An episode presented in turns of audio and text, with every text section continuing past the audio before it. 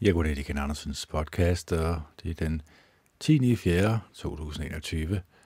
Klokken er 23.32, og det er lørdag, og det er måske også lige sent nok, jeg starter den her podcast op. Men det er jo ikke noget at gøre ved. Øhm, nu tror jeg heller ikke, jeg kommer til at lave to timer, men nu, nu ser vi efter, hvordan det bliver. Fordi øhm, når jeg laver den her podcast, så er det jo egentlig også for at jeg laver en form for indre dialog med mig selv. Jeg prøver ligesom at finde ud af, hvad der rører sig i mig. Jeg prøver ligesom at finde ud af, jamen, øhm, hvordan kan jeg forbedre mig selv?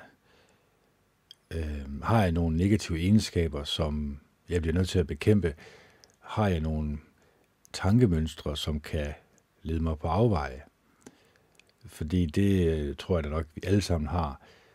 Øh, og, øh, og det er mange gange, det har, øh, det har nogle selviske grunde øh, bag sig, at vi mange gange tænker på os selv, vi er os selv nærmest. Vi sidder jo i den her krop og har den her oplevelse som mennesker, og, øh, og vi kan jo, kan man sige, kun tale for os selv på den måde, at når vi lytter til et andet menneske, eller når vi ser et andet menneske, eller når vi prøver at leve os ind i vedkommendes personlighed, så gør vi jo det fra det perspektiv, der hedder os selv, kan man sige. Og øh, det her med at fjerne fokus fra sig selv, det her med at fjerne fokus over på andre mennesker, det er noget af det sværeste, man kan gøre. Øh, fordi vi er i et samfund, som må betegnes som egocentreret og i særdeleshed i øjeblikket også frygtbaseret. Jeg kan jo høre på de små vandrør rundt omkring, at, øh, at, øh, at der er mange, der frygter det her, øh, der frygter det her vaccine, og det er jo lidt ærgerligt. Øh, de frygter at være sammen med andre mennesker. De frygter, at hvis de har de her sygdomme, øh, så kan de smitte andre, og det ville være forfærdeligt, hvis de gjorde det jo. Så i øjeblikket, der er der på lidt over et år og halvandet, skabt et meget frygtbaseret samfund.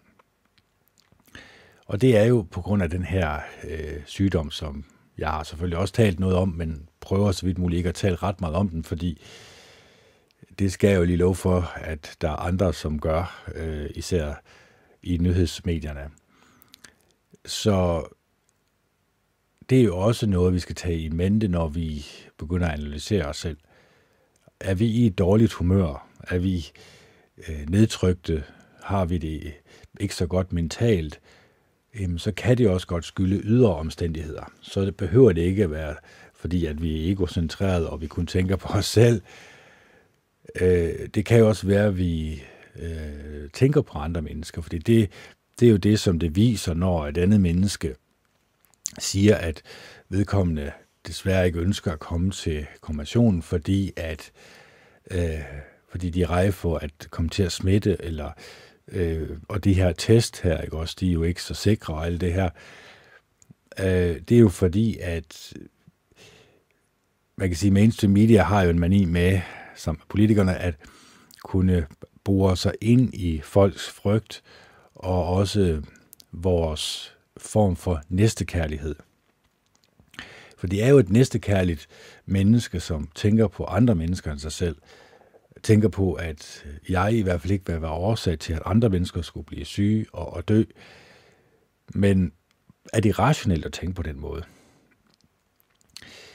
Øh, fordi et rationelt menneske mener jeg jo vil tænke, jamen, øh, skal vi ikke lige bremse os lidt og så sige, jamen okay, hvad er fakta? Hvor mange er i realiteten øh, døde af det her? Hvor mange er syge af det? Hvor mange ressourcer bliver det i realiteten brugt på kræftpatienter, hvor der er over 15.000, der dør hver år? Er det realistisk, det her? Is it out of proportions, kunne man sige på engelsk? Er det ude af proportioner. Og øh, jeg må jo så kun tage, tale for mig selv. Jeg mener jo, at det er ude af proportioner. Men det er også fordi, jeg har forsket i det her i 7-8 år eller sådan noget.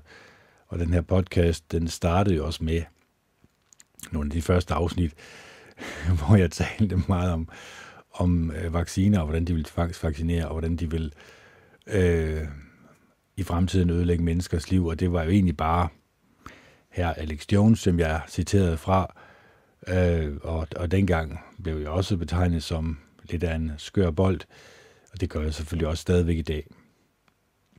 Og det gør Alex Jones jo også i dag, men han er så også blevet bandlyst fra YouTube og Facebook og Twitter og Instagram og alle de andre øh, øh, store platforme. Øh, så hans ytringsfrihed er jo begrænset. Man kan sige, et frit og åbent samfund, jamen der må du sådan set mene alt, hvad du overhovedet kan om alt muligt. De meninger skulle gerne være fri tilgængelige. Så må menneskerne jo selv vælge, hvad de vil lytte til, og hvad de ikke vil lytte til. Men øh, det er jo ikke det, vi ser i dag. Vi ser jo en, en mani med at censurere. Det er der mange, der siger, at i et frit og åbent samfund, der bliver vi ikke censureret. Men det er der jo noget, der, der tyder på, når vi hører øh, de ord her, som shadowbanning og øh, alle de andre øh, øh, ting, som er tiltalende, eller undskyld, som er, er tiltalende hedder det jo ikke, hvad hedder det? Det hedder, at det er, øh, at der er kommet mere og mere af det, sådan set. Og, øh, og det er også noget, der tyder på, at der er en mening, som man kan få lov til at have, og som bliver promoveret, og som bliver øh, skubbet. Man får ligesom et skub bag i, hvis man har den mening. For eksempel, hvis du er Black Lives Matter, jamen det er klart, så får du et skub bag i. Så, så hjælper samfundet dig. Så hjælper øhm, så hjælper hele propagandaapparatet, øh, som er mainstream media, som er ejet af øh, staten, mere eller mindre, så promoverer de en bestemt mening. Altså, det kunne være MeToo, altså, det er jo klart, den er kun lavet til at skabe splid i samfundet, og ikke noget andet overhovedet. Det er ikke skabt til at kunne øh, skabe harmoni mellem mænd og kvinder, snart tværtimod. Fordi det skaber jo en, et syn på manden som et øh, rovdyr, som ikke kan beherske sig. Man skærer alle mænd over en kamp. Jeg synes jo, jeg har opført mig så nogenlunde pænt over for kvinder, så jeg kan ikke rigtig se, hvad problemet er med lille mig, men det er jo fuldstændig ligegyldigt. Fordi når man bliver ved med at tale om MeToo, når man bliver ved at bore i det her, øh, og selvfølgelig har der været nogle problemer, det er klart, men når man kun taler om det, så vil der jo uvilkårligt komme den tanke ind i alle kvinders hjerner, at det er mandens skyld. Men der må jeg lige ret kvinden og sige, nej, det er The Tavistock Institutes skyld. Det er de her enormt kloge videnskabsmænd, øh, som ved, hvordan menneskers psyke virker. De ved, hvordan man skal manipulere vedkommende eller mennesker i hele verden til et bestemt øh, resultat. Og det kan man jo se. Øh, vi går alle sammen med maske, vi går alle sammen på afstand, vi gør alt, hvad vi kan for den her frygtelige sygdom, som, når vi kigger på tallene, ikke har noget på sig. Men hvorfor bliver vi ved med det? Jamen, flokmentaliteten kommer jo også ind i billedet. Der er jo ikke ret mange, som ønsker i en gruppe på 100 at være den første til at sige, nej, det I gør, de 99 af jer, det er forkert. Så er det klart, så bliver man jo shunned, eller udskudt, eller øh, man bliver udskammet af den her gruppe. Og når det så er hele samfundet, der er på den her måde, ja, så kommer det jo måske til at lidt at ligne det, man kunne se, da øh, jøderne fik jødestjernen på, og øh, den gængse tyske befolkning øh, Øh, spyttede på dem og, og så ned på dem og, og buede af dem og syntes, de var nogle frygtelige mennesker. Det er jo nok det, der kommer til at ske i fremtiden. vi får et lille armbånd på, og så de mennesker, som ikke vil vaccineres, de mennesker, som ikke vil have det her vaccinepas, jamen, de bliver selvfølgelig udskammet. Fordi det er jo deres skyld, at samfundet ikke åbner. Det er selvfølgelig aldrig nogensinde politikernes skyld, som har, øh, som har deltaget i de her øh, hemmelige møder. Og, altså Bilderberg-mødet er jo ikke hemmeligt på den måde, andet du får, får så ikke at vide, hvad der foregår inden hver lukkede døre.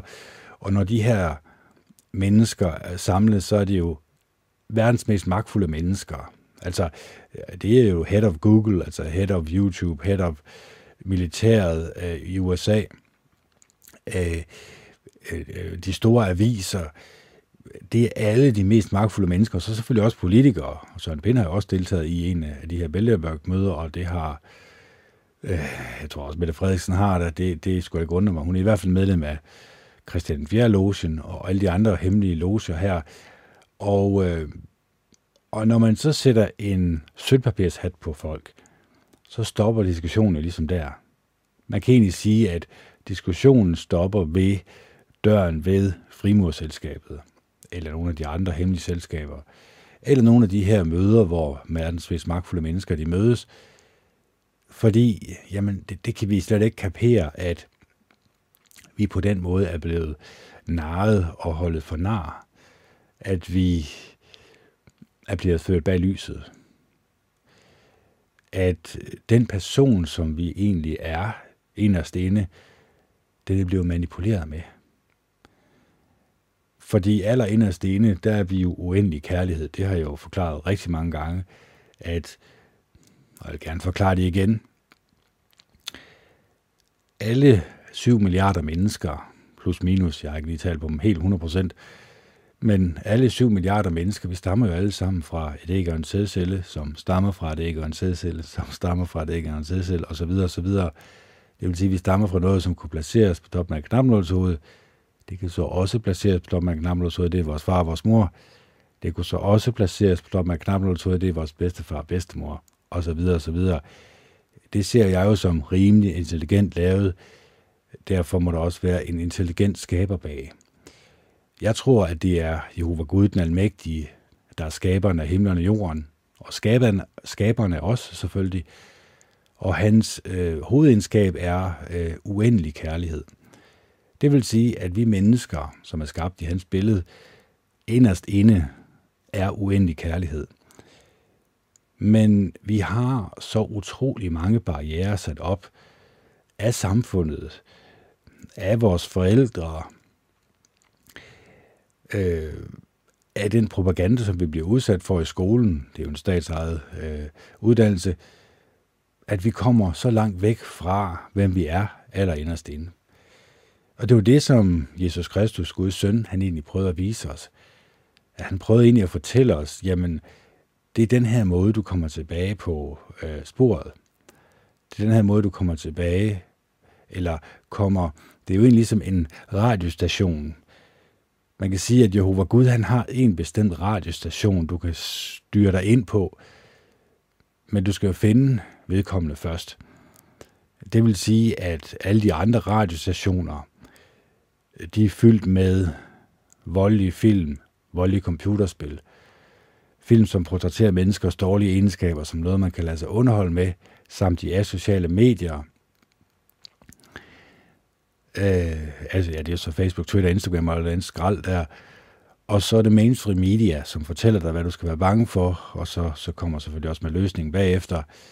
Øh, samt politikerne, som går med, det er jo egentlig dem, der får i ulveklæder i øjeblikket, fordi at de går med en skjult dagsorden, som ikke er særlig rar for menneskeheden. Øhm, og så når vi mennesker, vi ser i den her skraldespand, vi lader os konsumere af den, vi lader os påvirke af den, jamen så kommer vi væk fra uendelig kærlighed. For hvad var det, Jesus han lærte os? Jamen, vi kan bare tage sådan et eksempel som den barmhjertige samaritaner. Altså, den her person, han faldt blandt røvere og blev efterladt i grøften som død. Der kom en præst og en levit forbi, Men de gik over på den modsatte side. De ville ikke have noget med vedkommende at gøre. Øh, de følte, at øh, hvis de rørte ved ham, så blev de urene. Men så kom der en samaritaner. Han fik inderligt ondt af vedkommende, forbandt hans sår, rensede hans sår og forbandt dem, tog ham op på sit æsel og fandt et herberg, gav ham herberg, der stod for herberget, nogle penge og sagde, øhm, her er nogle penge, når jeg kommer tilbage igen, så hvis han skylder dig mere, så skal jeg nok komme og betale det, når jeg kommer tilbage igen. Så spørger Jesus, hvem af de her tre har gjort sig til næste for den person, som faldt blandt røverne? Jamen, det var den person, som viste barmhjertighed. Jamen, så siger han jo egentlig til, øh, så siger Jesus jo til ham, jamen, så går du ud og gør det samme selv. Altså, det er egentlig ret simpelt lære. Men når nu Jesus han siger, at det er de milde, der skal arve jorden, det er dem, som har næstekærlighed, venlighed, ydmyghed, mildhed. De mennesker, som kan tænke på andre mennesker end sig selv. Øh, de mennesker, som kan vise kærlighed til andre mennesker. Det var dem, som blev betragtet som Guds venner. Det var dem, som viste, ikke kun i ord, men også i handling, at de virkelig ønskede, at andre mennesker også skulle lære Jehova Gud at kende, og lære den uendelige kærlighed at kende, som kommer fra ham. Så det er den, vi alle mennesker vi er kommet fra. Vi er kommet væk fra. Og jeg kan jo også øh, tale for mig, altså kun tale for mig selv, altså jeg var Jehovas vidne i 14 år, eller 13, eller hvad det nu blev. Og jeg fandt ud af, at den dårlige samvittighed, som hele tiden konstant fulgte med, det fik mig til at konkludere, at det ikke var Guds organisation. Det var lidt øh, barsk for mig at indrømme over for mig selv, fordi jeg troede jeg fuldt og fast på, at det var den, som skulle føre mig ind i paradiset, øh, ind hvor at alle mennesker var fredelige og rare over for hinanden, øh, der hvor mennesker de kunne beherske, og i særdeleshed, hvor de her onde mennesker, som styrer verden, og som styrer verden i en meget, meget forkert retning, at øh, at de var forsvundet. De var ikke mere, som der står i Bibelen. Det kunne være rart. Altså, det kunne være fantastisk, hvis Jehova Gud han greb ind i morgen, og så fjernede han alle onde mennesker. Altså, det er jo det, som langt de fleste mennesker godt ønsker en inde, stene, fordi så kan de jo vise den her uendelige kærlighed, som vi alle sammen indeholder inderst inde. Men fordi mennesker, inklusive mig selv, jeg har nogle barriere, som jeg skal have brudt ned, og jeg er i gang, men, men det, det tager lang tid det her. Det er en ongoing proces, fordi jeg skal jo hele tiden analysere mig selv. Jeg skal jo hele tiden finde ud af, okay, der var i hvert fald en ting her, hvor jeg ligesom øh, gjorde noget forkert. Jeg bliver nødt til at øh, bede Jehova Gud om tilgivelse for det her, fordi ellers så kommer jeg ikke videre med det her. Så kommer der en dårlig samvittighed, som nager mig. Men min samvittighed er nok ikke det samme som din. Så det vil sige, at hvis, øh, hvis jeg begår en fejl, som jeg føler, øh, at min samvittighed øh, lider skible, af, hvad kan man skibbrud, så er det ikke sikkert, at den samme situation er gældende for dig. Højst sandsynligt ikke. Fordi igen, vi er forskellige. Vi har forskellige øh, moralnormer. Vi har forskellige måder at se livet på. At se, hvad der er rigtigt og hvad der er forkert. Hvad var det øh, livets træ, eller øh, den æble, som øh, var kundskaben om godt og ondt, den bestod af? Jamen, det var lige netop det. Forskellen mellem godt og ondt, og så vælge det onde frem for det gode det var egentlig det tilbud, som blev sat frem for en Eva, at du kan vælge det onde, for at det gode, det kommer til at vige fra dig. Men det bliver ikke sagt på den måde jo. Og på den måde gør det heller ikke i dag. Altså, når mennesker taler om, at vi skal passe på naturen, så har det noget med Agenda 2030 at gøre. Og den her Agenda 2030, det har noget at gøre med, at vi skal være lige så fattige i de vestlige lande, øh, som de er i Afrika og andre øh, underudviklede lande. Men det siger de jo selvfølgelig ikke. Det er klart. Så er der ikke rigtig nogen, der stemmer på dem jo. Men det er det, der er enderesultatet af det. Og, og det har jeg også advaret om i uendelige tider. Det hedder Agenda 2020. Øhm, det gør det ikke længere, det hedder 2030, fordi de er lidt bag tidsplanen. Og, og flere og flere mennesker kan godt se det her. De kan godt se, at jamen, de højere læreanstalter, universiteterne, jamen, de kører en bestemt propaganda. Og den propaganda påvirker jo eleverne i en bestemt retning. Og når eleverne bliver påvirket i en bestemt retning, så er der jo ikke mange elever, som er imod, som tør at være modstandere af det her. Og så får du en masse, jeg vil ikke sige nikkedukker, men i hvert fald nogen, som har den samme mening som klassekammeraten, som sidder ved siden af. Så det er jo svært det her med at være en person, som går imod strømmen, som siger nej tak til det her. Altså, jeg skulle jo sige nej tak til at blive testet og, og få vaccinen. Fordi lige så snart jeg siger ja tak til at blive testet, så er det også en risiko for, at de finder en virus i mig. Og corona er jo mange, mange, mange forskellige viruser. Så det kan være en, bare en ganske almindelig forkølelse. Det er der heller ikke nogen, der fortæller jer ret meget om. Så det vil egentlig sige, at lige snart jeg bliver testet, jamen så skal jeg også vaccineres. Og så er det jo den her store lykkehjuls rulle halløjse, at du, du tager en runde om. Så må du jo stole på, at det ikke er en af de her vacciner, som du kan få blodprop af og af frygtelige bivirkninger ved. Men det er jo også det, jeg har forklaret jer, at jamen, vaccinerne er ikke for, til for at gøre folk raske, snart færdigmod. Det er, gør, det er jo egentlig øh, for at slå os ihjel. Altså Bill Gates, han ønsker jo at, at slå de fleste mennesker på jorden ihjel. Det er hans plan. Og fordi at hans plan er så fuldstændig sindssyg, så vil langt de fleste mennesker selvfølgelig ikke acceptere det her. Ligesom man heller ikke accepterede, at det Adolf Hitler han stod for til at starte med, det kunne udvikle sig på den måde, som det gjorde. Så det er bare for at sige, at øh, det kan godt være, at jeg prøver at være næstekærlig, jeg prøver at være venlig, jeg prøver at være så ærlig som overhovedet muligt, øh, når jeg taler med andre mennesker.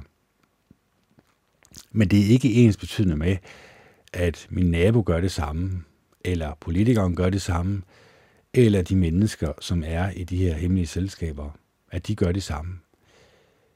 Det kunne godt være, at de arbejder mod et helt, helt andet mål, som hvis vi var klar over det, ja, så vil vi nok råbe og skrige lidt mere, end vi gør i forvejen, eller end vi gør i øjeblikket. Fordi igen, vi har jo den notion med, at gør vi bare, hvad Mohammed hun siger, så åbner landet op igen. Og der må jeg desværre skuffe jer. Det kommer ikke til at ske. Det kan godt være, at vi åbner, eller hun åbner en lille smule op for landet, men der vil jo ske det, at de fleste mennesker kan ikke finde ud af at opføre sig ordentligt. Jeg hører også en lille smule radio, det kan ikke undgås, når jeg går på arbejde nu, og øhm, der er meget at gøre med det her vaccinepas, men der er også nu noget med, at man kan tage et falsk vaccinepas, og øh, så får man selvfølgelig en kæmpe stor bøde for det her. Men der er også meget om konspirationsteorier i radioen, og de bliver afvist med det pronte selvfølgelig, det er klart. Fordi hvis de konspirationsteorier passede, jamen så vil det jo egentlig også sige, at politikerne ikke arbejder for den danske befolkning, så ved jeg vel, øh, snart tværtimod. De arbejder hen imod et, ja, jeg vil ikke sige koncentrationslejr, det er jo nok så meget og sagt, men er så alligevel ikke.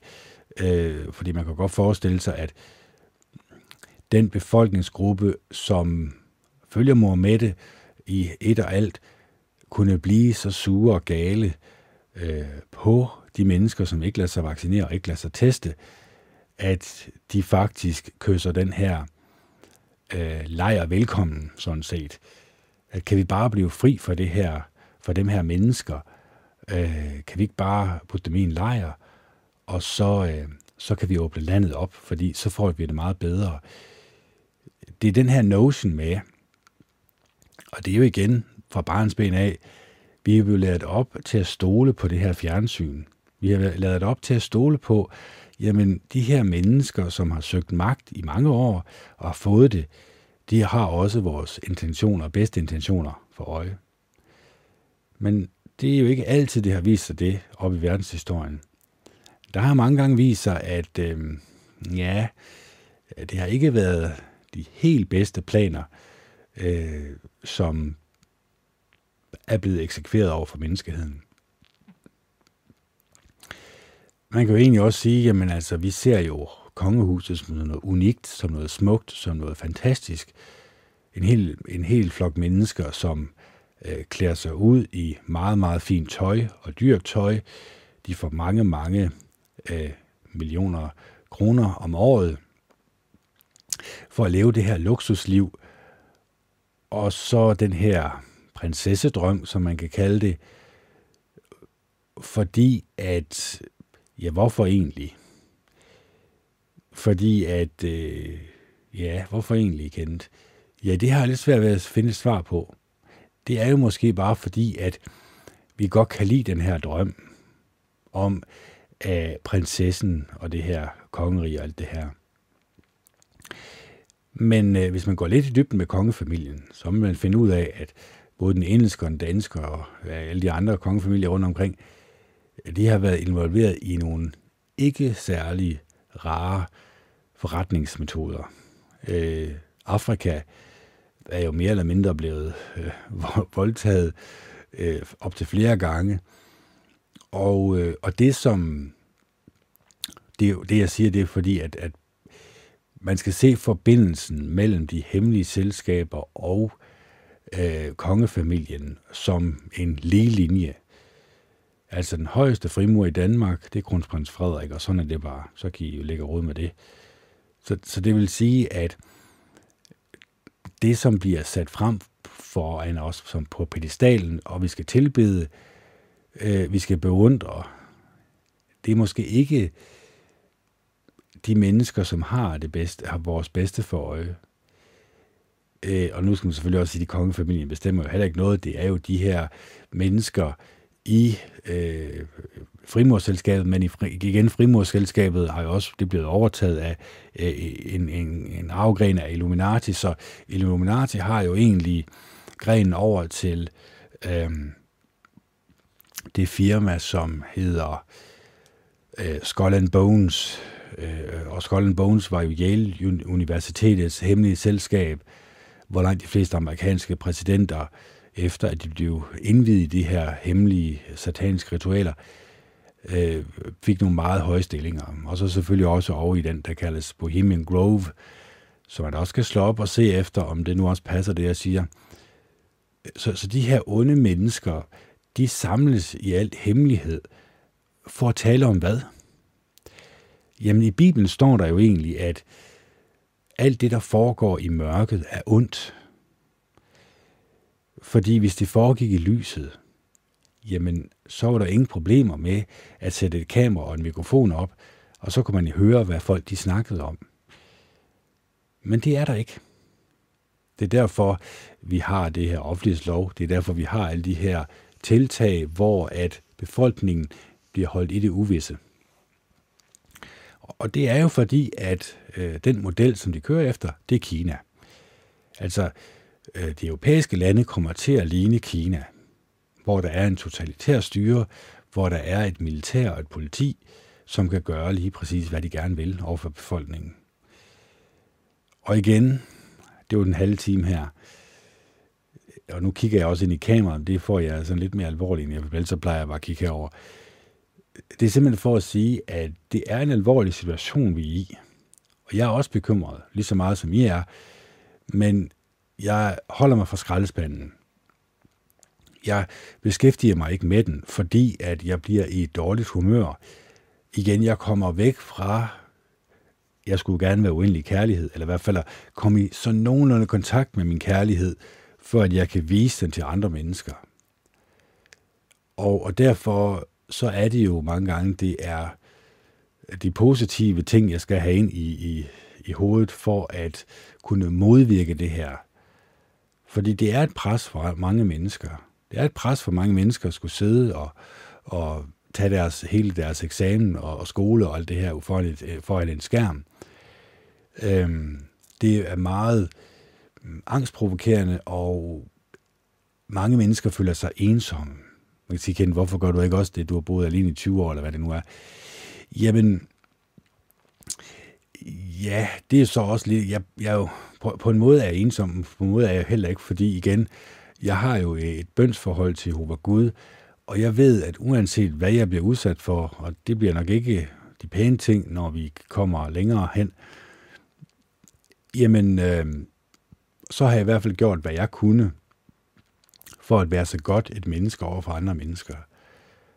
Det, det er ikke sikkert, at det lykkes mig. Altså, det kan også godt være, at, at når jeg er død og, og får en opstandelse, at jeg så står foran Jehova Gud den Almægtige, og han siger, nej, Kent, du skulle have blevet inde i min organisation. Du skal have blevet inde i Jehovas vidner øh, og fortsat derinde, fordi ellers så kan jeg ikke rigtig tage imod dig. Den, den risiko er der selvfølgelig også. Og det er også en risiko, jeg er villig, villig til at løbe. Øh, fordi at igen, jeg mener ikke, at, øh, at man hele tiden skal have en dårlig samvittighed over ens seksualitet, ens øh, onanivaner. Øh, jamen det er jo alle aspekter af livet, hvor du får en dårlig samvittighed, når du er i vidne. Det, det kan ikke undgås. Øh, forkyndelsen, altså der er altid andre mennesker, som laver mere end dig, og så er der nogen, der siger, ja, øh, vi skal jo ikke sammenligne os med andre, det står der i Bibelen. Nej, vi skal kun sammenligne os med os selv. Men når så de mennesker fra det styrende råd siger, jamen prøv at rense af dig selv og se efter, om du i stedet for, når du kom hjem og slappede af fra en hård dag, arbejdsdag, kunne du så måske gøre lidt mere i forkyndelsen. Så der er hele det her notion med at gøre mere og gøre mere, og det, det er aldrig godt nok. Og, og det, det kom jeg lidt fra det der. Altså jeg sagde til mig selv, er det her den organisation, du vil være i, indtil du dør kendt? Og der må jeg desværre konkludere, eller heldigvis konkludere, øh, nej, det var det ikke. Jeg følte ikke, det var der, at Jehova Gud, han, han var, og, og det står der jo også i Bibelen, at øh, han har ikke templer, han har ikke øh, et tilbedelsessted i dag. Det fjernede Jesus jo sådan set. Han viste jo, at det var en hjertetilstand, at bønsforholdet, det havde også meget at gøre med, hvem man var som person. At man var villig til at ændre sig selv.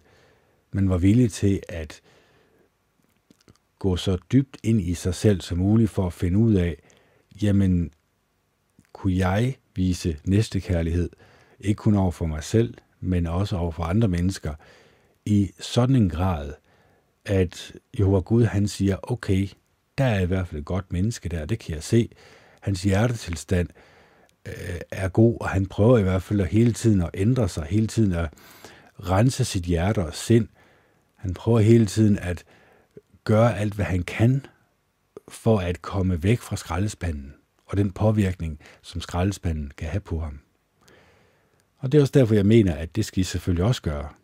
Jeg mener selvfølgelig, at øh, I skal selvfølgelig også så vidt muligt rense jer fra skraldespanden lad være med at beskæftige jer med den, fordi den får jeg til at føle jer ensom og forladte. Den får jeg til at føle jer dårligt tilpas indvendigt. Så der er ingen grund til at beskæftige sig med den. Altså selvfølgelig mere end højst nødvendigt. Vi kan ikke helt undgå det, det er klart. Det er jo plastret over det hele.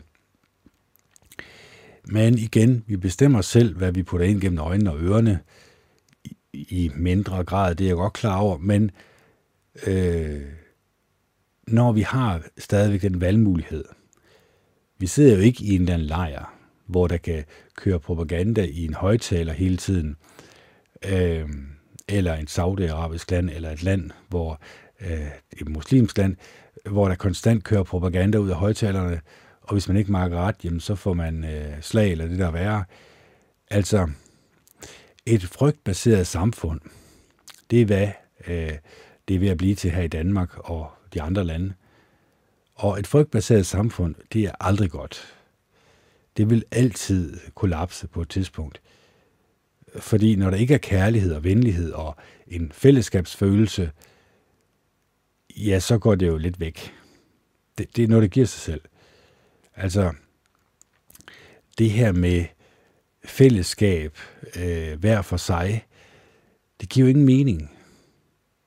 Altså, vand er jo ikke varmt ligesom ild, og ild er ikke vådt ligesom vand. Altså, det, det, det er så det er så modstridende, det der bliver sagt.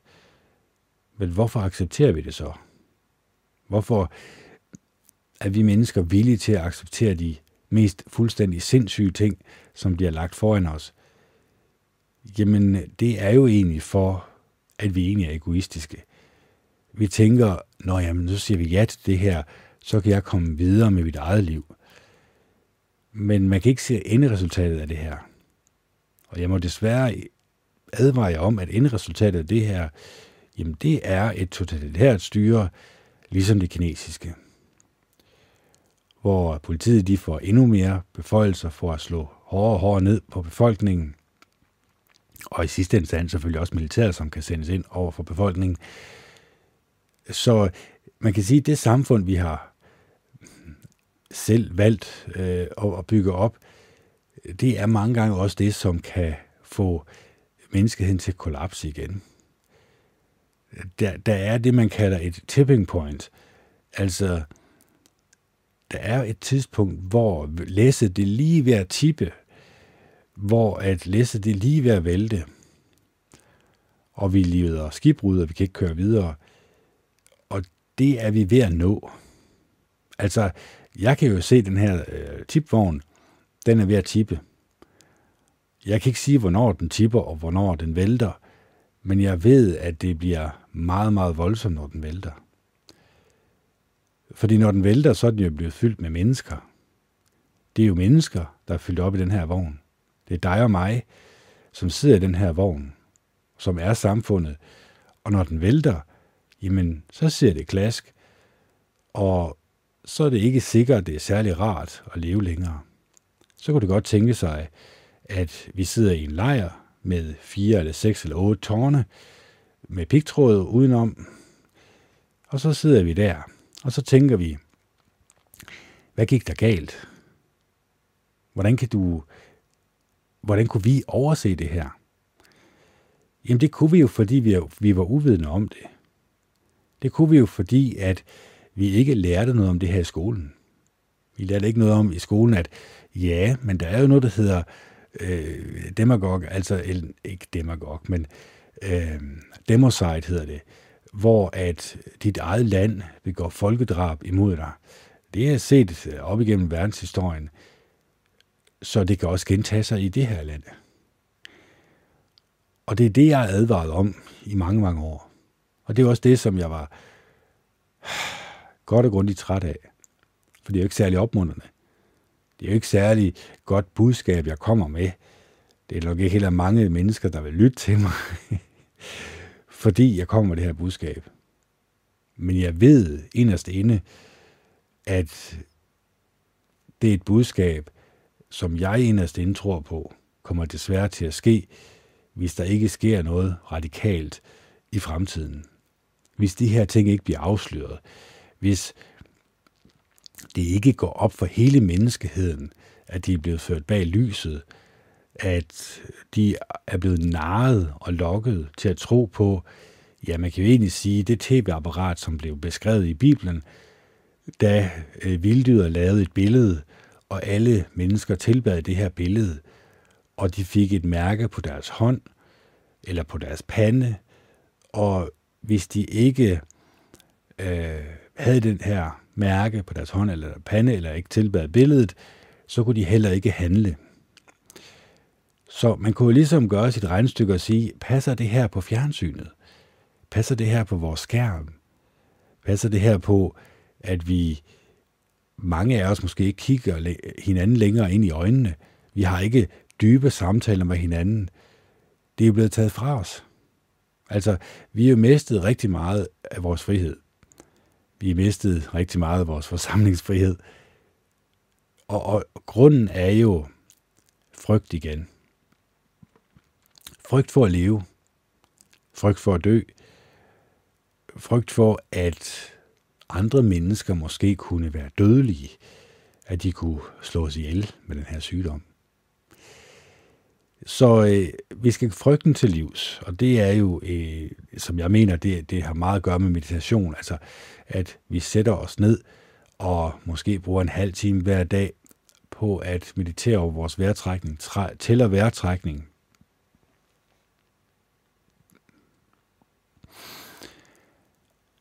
Og når vi tæller vejrtrækningen, så når vi så kommer, eller når vores sind det begynder at vandre, når vi opdager, at lige pludselig så tæller vi ikke vejrtrækning længere, men så er vores sind lidt os på vildspor igen. Så har vi mulighed for at trække vores sind tilbage igen til at tælle vejrtrækninger. På den måde, så lever vi i nuet lige nu og her. Så spekulerer vi ikke på fortiden, eller bekymrer os om fremtiden, men lige nu og her, der har vi mulighed for at forme vores indre stemme på en sådan måde, at den måske kunne være gavnligt for alle mennesker. Det kunne jo være, at det var så gavnligt for alle mennesker at meditere, at tænke på den buddhistiske tankemåde, hvor at du mediterer over næstekærligheden og venligheden. Du mediterer over, hvordan du kan hjælpe andre mennesker, sætte dig i andre menneskers sted, og prøve virkelig at forstå andre menneskers synspunkt, og hvor de kommer fra.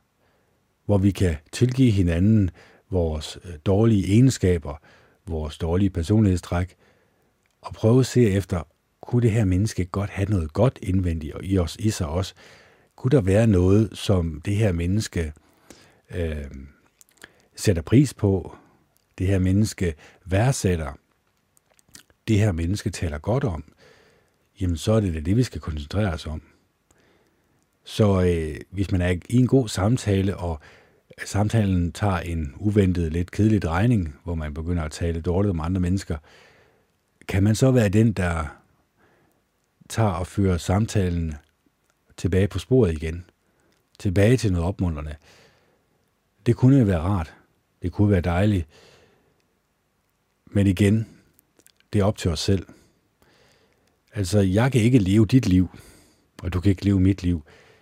Men jeg kan jo fortælle dig, hvordan jeg synes, at ved at leve mit liv på den her måde, så har jeg på en eller anden måde skabt en lille form for livsglæde indvendigt i mig selv, som jeg håber kan vokse sig så stort, at den også smitter af på andre mennesker.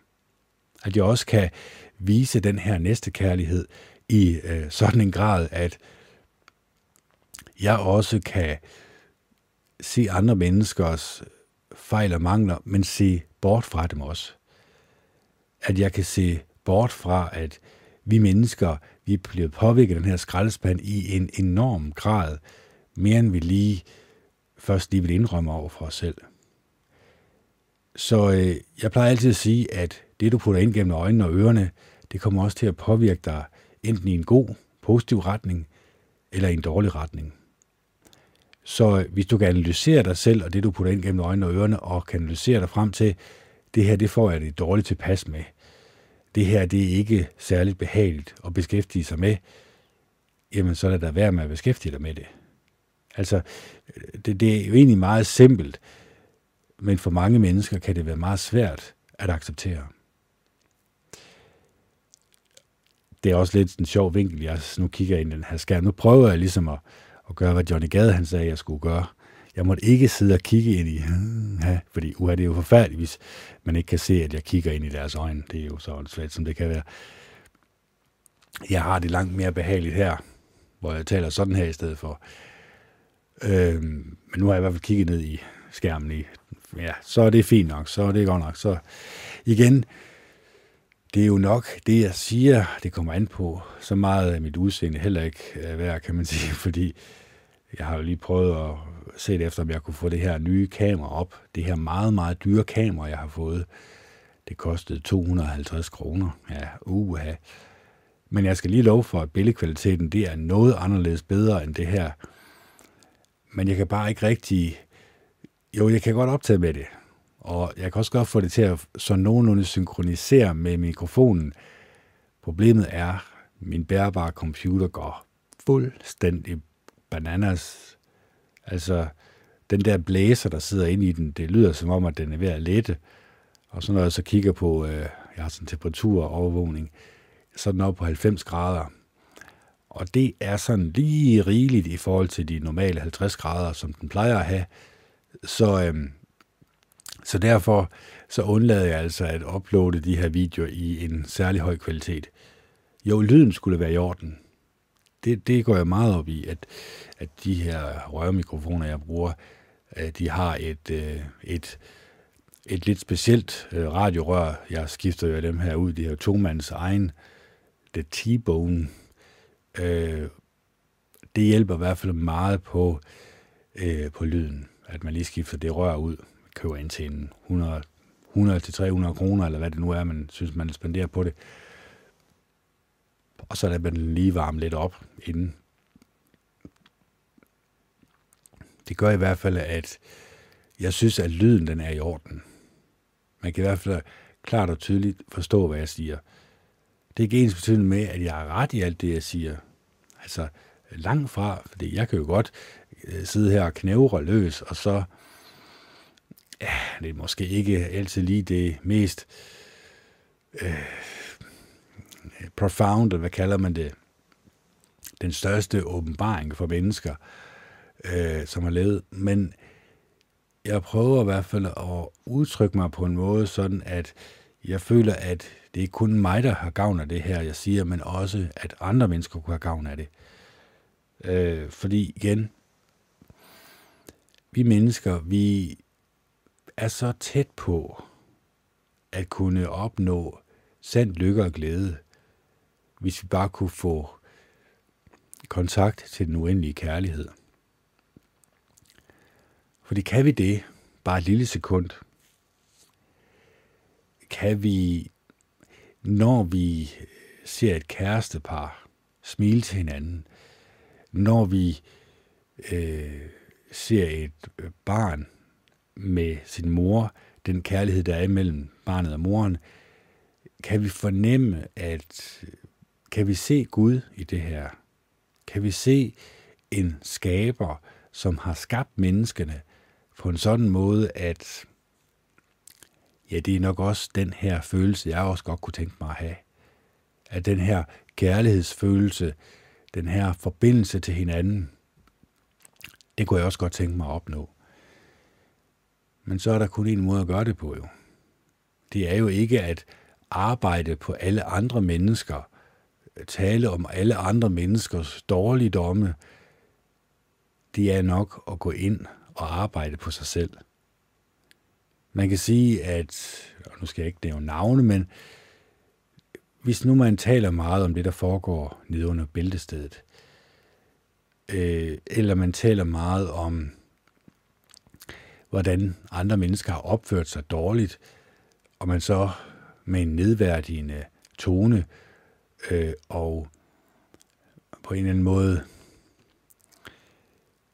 nedværdige andre mennesker, taler dårligt om andre mennesker, bruger ord som øh, kogekone eller kogekone, skamlæber, eller hvad det nu kan være, altså nedværdiger øh, andre mennesker, for at man selv kan føle sig godt tilpas. Viser man sig så som et godt menneske, eller som et dårligt menneske? Fordi det er jo det, han gør. Jo, hvor Gud den almægtige, han ser jo, hvordan opfører vi os? Hvordan er vores hjertetilstand? Hvad beskæftiger vi os med? Øh, hvilke tanker har vi?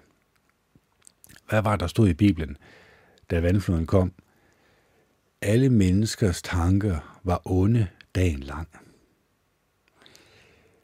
Så når Jehova Gud han læste vores tanker, så kunne han se, der var sgu ikke meget at komme efter der, der, der var ikke rigtig... Nej, der, jo, der var lige Noah og hans familie. De havde øh, en lidt anderledes syn på tingene, eller meget anderledes syn på tingene. Men hvordan var det kommet så vidt? Jamen, altså igen, en af måderne, det er jo, at man lader sig narre og lokke i en bestemt retning. Og det er jo ikke noget, der sker sådan fra den ene dag til den anden. Det er jo noget, der sker gradvist. Gradvist så bliver man lokket og draget af, af sit tv eller andre mennesker i sin vennekreds til at synes godt om det her. Og så når man synes godt om det her, voldelig film kunne det være, det behøver det ikke engang at være, det behøver ikke engang at være voldelig film, det kan også bare være film, som portrætterer menneskers dårlige egenskaber, som så man lader sig underholde med, at man sidder og ser Game of Thrones, som handler om tortur og vold og død og ødelæggelse og sex, og det er spændende. Nej, hvor er det spændende. Hvordan tror du, Gud han ser på det her? At menneskene, de lader sig fordave i deres sind. Jamen altså, jeg kan jo ikke, jeg kan jo ikke tale for Guds vegne. Det er langt fra øh, mit vedkommende, kan man sige. Men jeg kan nok godt fornemme, at han bryder sig ikke om vold. Det kan man jo læse, læse direkte i Bibelen. At enhver, som elsker vold, ham hader hans sjæl. Det står der i salme 5 et eller andet. Det kan man selv slå op. Så hvis man ikke er villig til at ændre sig, eller hvis man ikke er villig til at se på sig selv på en mere ja, profound, eller se på sig selv på den måde, som andre mennesker ser på en. Men i særdeleshed, hvordan Gud ser på en. Fordi igen, andre mennesker kan jo også være fordavet i deres sind, og synes, det er alle tiders, hvis man går til boksning for eksempel. Går til en boksekamp og ser to mænd slå hinanden til plukfisk, jamen det virker jo fantastisk, fordi så kan man stå der og hæppe og råbe af dem. Man føler sig i live, øh, man føler sig øh, som en del af et fællesskab. Men så kommer det jo. Nå, jamen det er jo ikke spændende længere. Nej, du, nu er det jo MMA, altså det her mix martial arts, eller hvad det nu er, hvor der ingen regler er. Og så kan mennesker slå hinanden til plukflisk i endnu højere grad øh, end før. Og så kan folk blive endnu mere ophidset af det. Men det er jo heller ikke nok. Det er jo aldrig nok. Mere vil have mere. Og så til sidst, jamen, så har vi jo gladiatorkampene, hvor der bliver løver og øh, alle mulige andre vilddyr sat ind i manesien, sammen med mennesker, som er bevæbnet, og så kan vi se, hvem der vinder. Det er enderesultatet. Det er jo derfor, at Jehova Gud han sagde, at alle menneskers tanker var onde dagen lang. Det er jo fordi, mennesker var ikke øh, villige til at ændre sig. De havde gået fra det mindre onde, kan man sige, til lidt mere onde, til det totalt fordærvede. Point of no return, som man siger. Det har jeg også advaret om i mange, mange år. Men der er jo ikke nogen, der gider at lytte. Altså, igen, jeg kan jo lige så godt tale til en dør, eller tale til malingen, der er ved at tørre på væggen. Jeg har et bedre resultat af det. Men det er heller ikke derfor, jeg gør det. Altså, grunden til at lave den her podcast, det er fordi, at det hjælper mig. Det hjælper mig til at lave en brainstorming, sådan at jeg holder mit sind og hjerte på rette kurs. Men også fordi, at øh, der er noget til efterfølgende efterkommere af mig. Ja, det ved jeg så ikke. Jeg ved ikke, hvor meget der kommer efter Armageddon, eller hvad det nu bliver. Øh, men hvis jeg nu dør i morgen, så kan man sige, så er der i hvert fald 11-1200 podcast. Og, øh, og man kan også se, at jeg ændrer også humør drastisk, efter jeg forlod Jehovas vidner til det bedre, synes jeg selv. Det synes jeg, der kan, jeg kan se. Øh, for 7-8 år siden, der var jeg en bitter mand, øh, og det var fordi, jeg også talte om de her negative ting, som ikke var særlig opmuntrende. Og så har jeg så valgt at fokusere på de mere positive ting. Ja, selvfølgelig, det er klart, det er ikke en positiv podcast. Det burde jeg nok kalde den her. Øhm, jeg kunne egentlig, jeg kunne egentlig skrive her, øh, her, jeg kan prøve at skrive her, dette er ikke en positiv pod- podcast.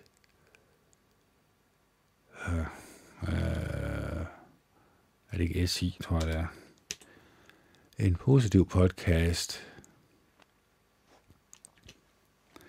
men omhandler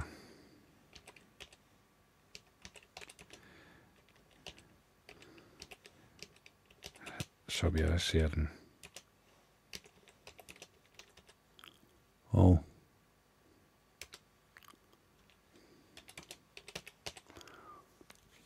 Dette er ikke en positiv podcast, men omhandler sandheden, som jeg ser den. Og så skal jeg selvfølgelig, selvfølgelig også sige, at øh, den sidste time skal være opmuntrende. Så der vil jeg nok fokusere mere på det næste kærlige menneske. Fordi igen, de her ting, som jeg måske blander lidt sammen nu, øh, når jeg nu har talt i den her time, som ikke har været så opmuntrende. Der har været nogle ting, som jeg selvfølgelig håber ikke går i opfyldelse. Selvfølgelig gør jeg ikke det. Altså, det vil være underligt af mig andet jo.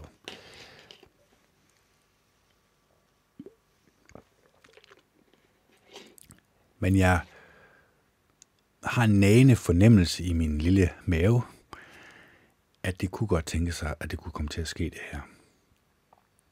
Lad os da håbe, det gør det. Lad os da håbe, at hele menneskeheden vågner op i morgen, og så får vi vores frihed tilbage igen. Og så kan vi rejse frit. Så kan vi være frie mennesker igen.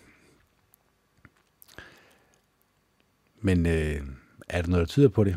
Ja, det er jo så op til jer. Det kan jeg jo ikke. Jeg skal jo ikke sidde og øh, afgøre det, som I mener.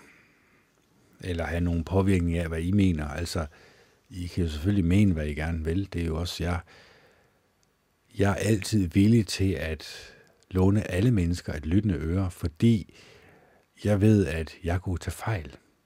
Jeg kunne tage fejl af det her.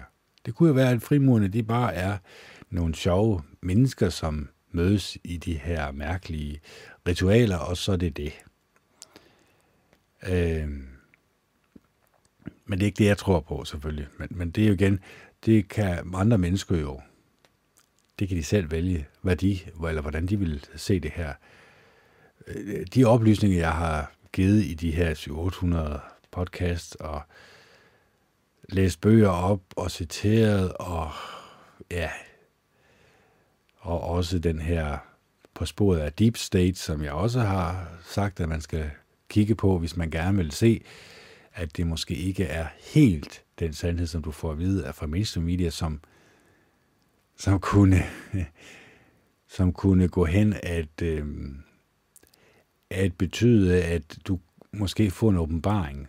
Forstået på den måde, at du til sidst ikke stoler så meget på din regering, eller på, hvad der kommer derovre for djævløen.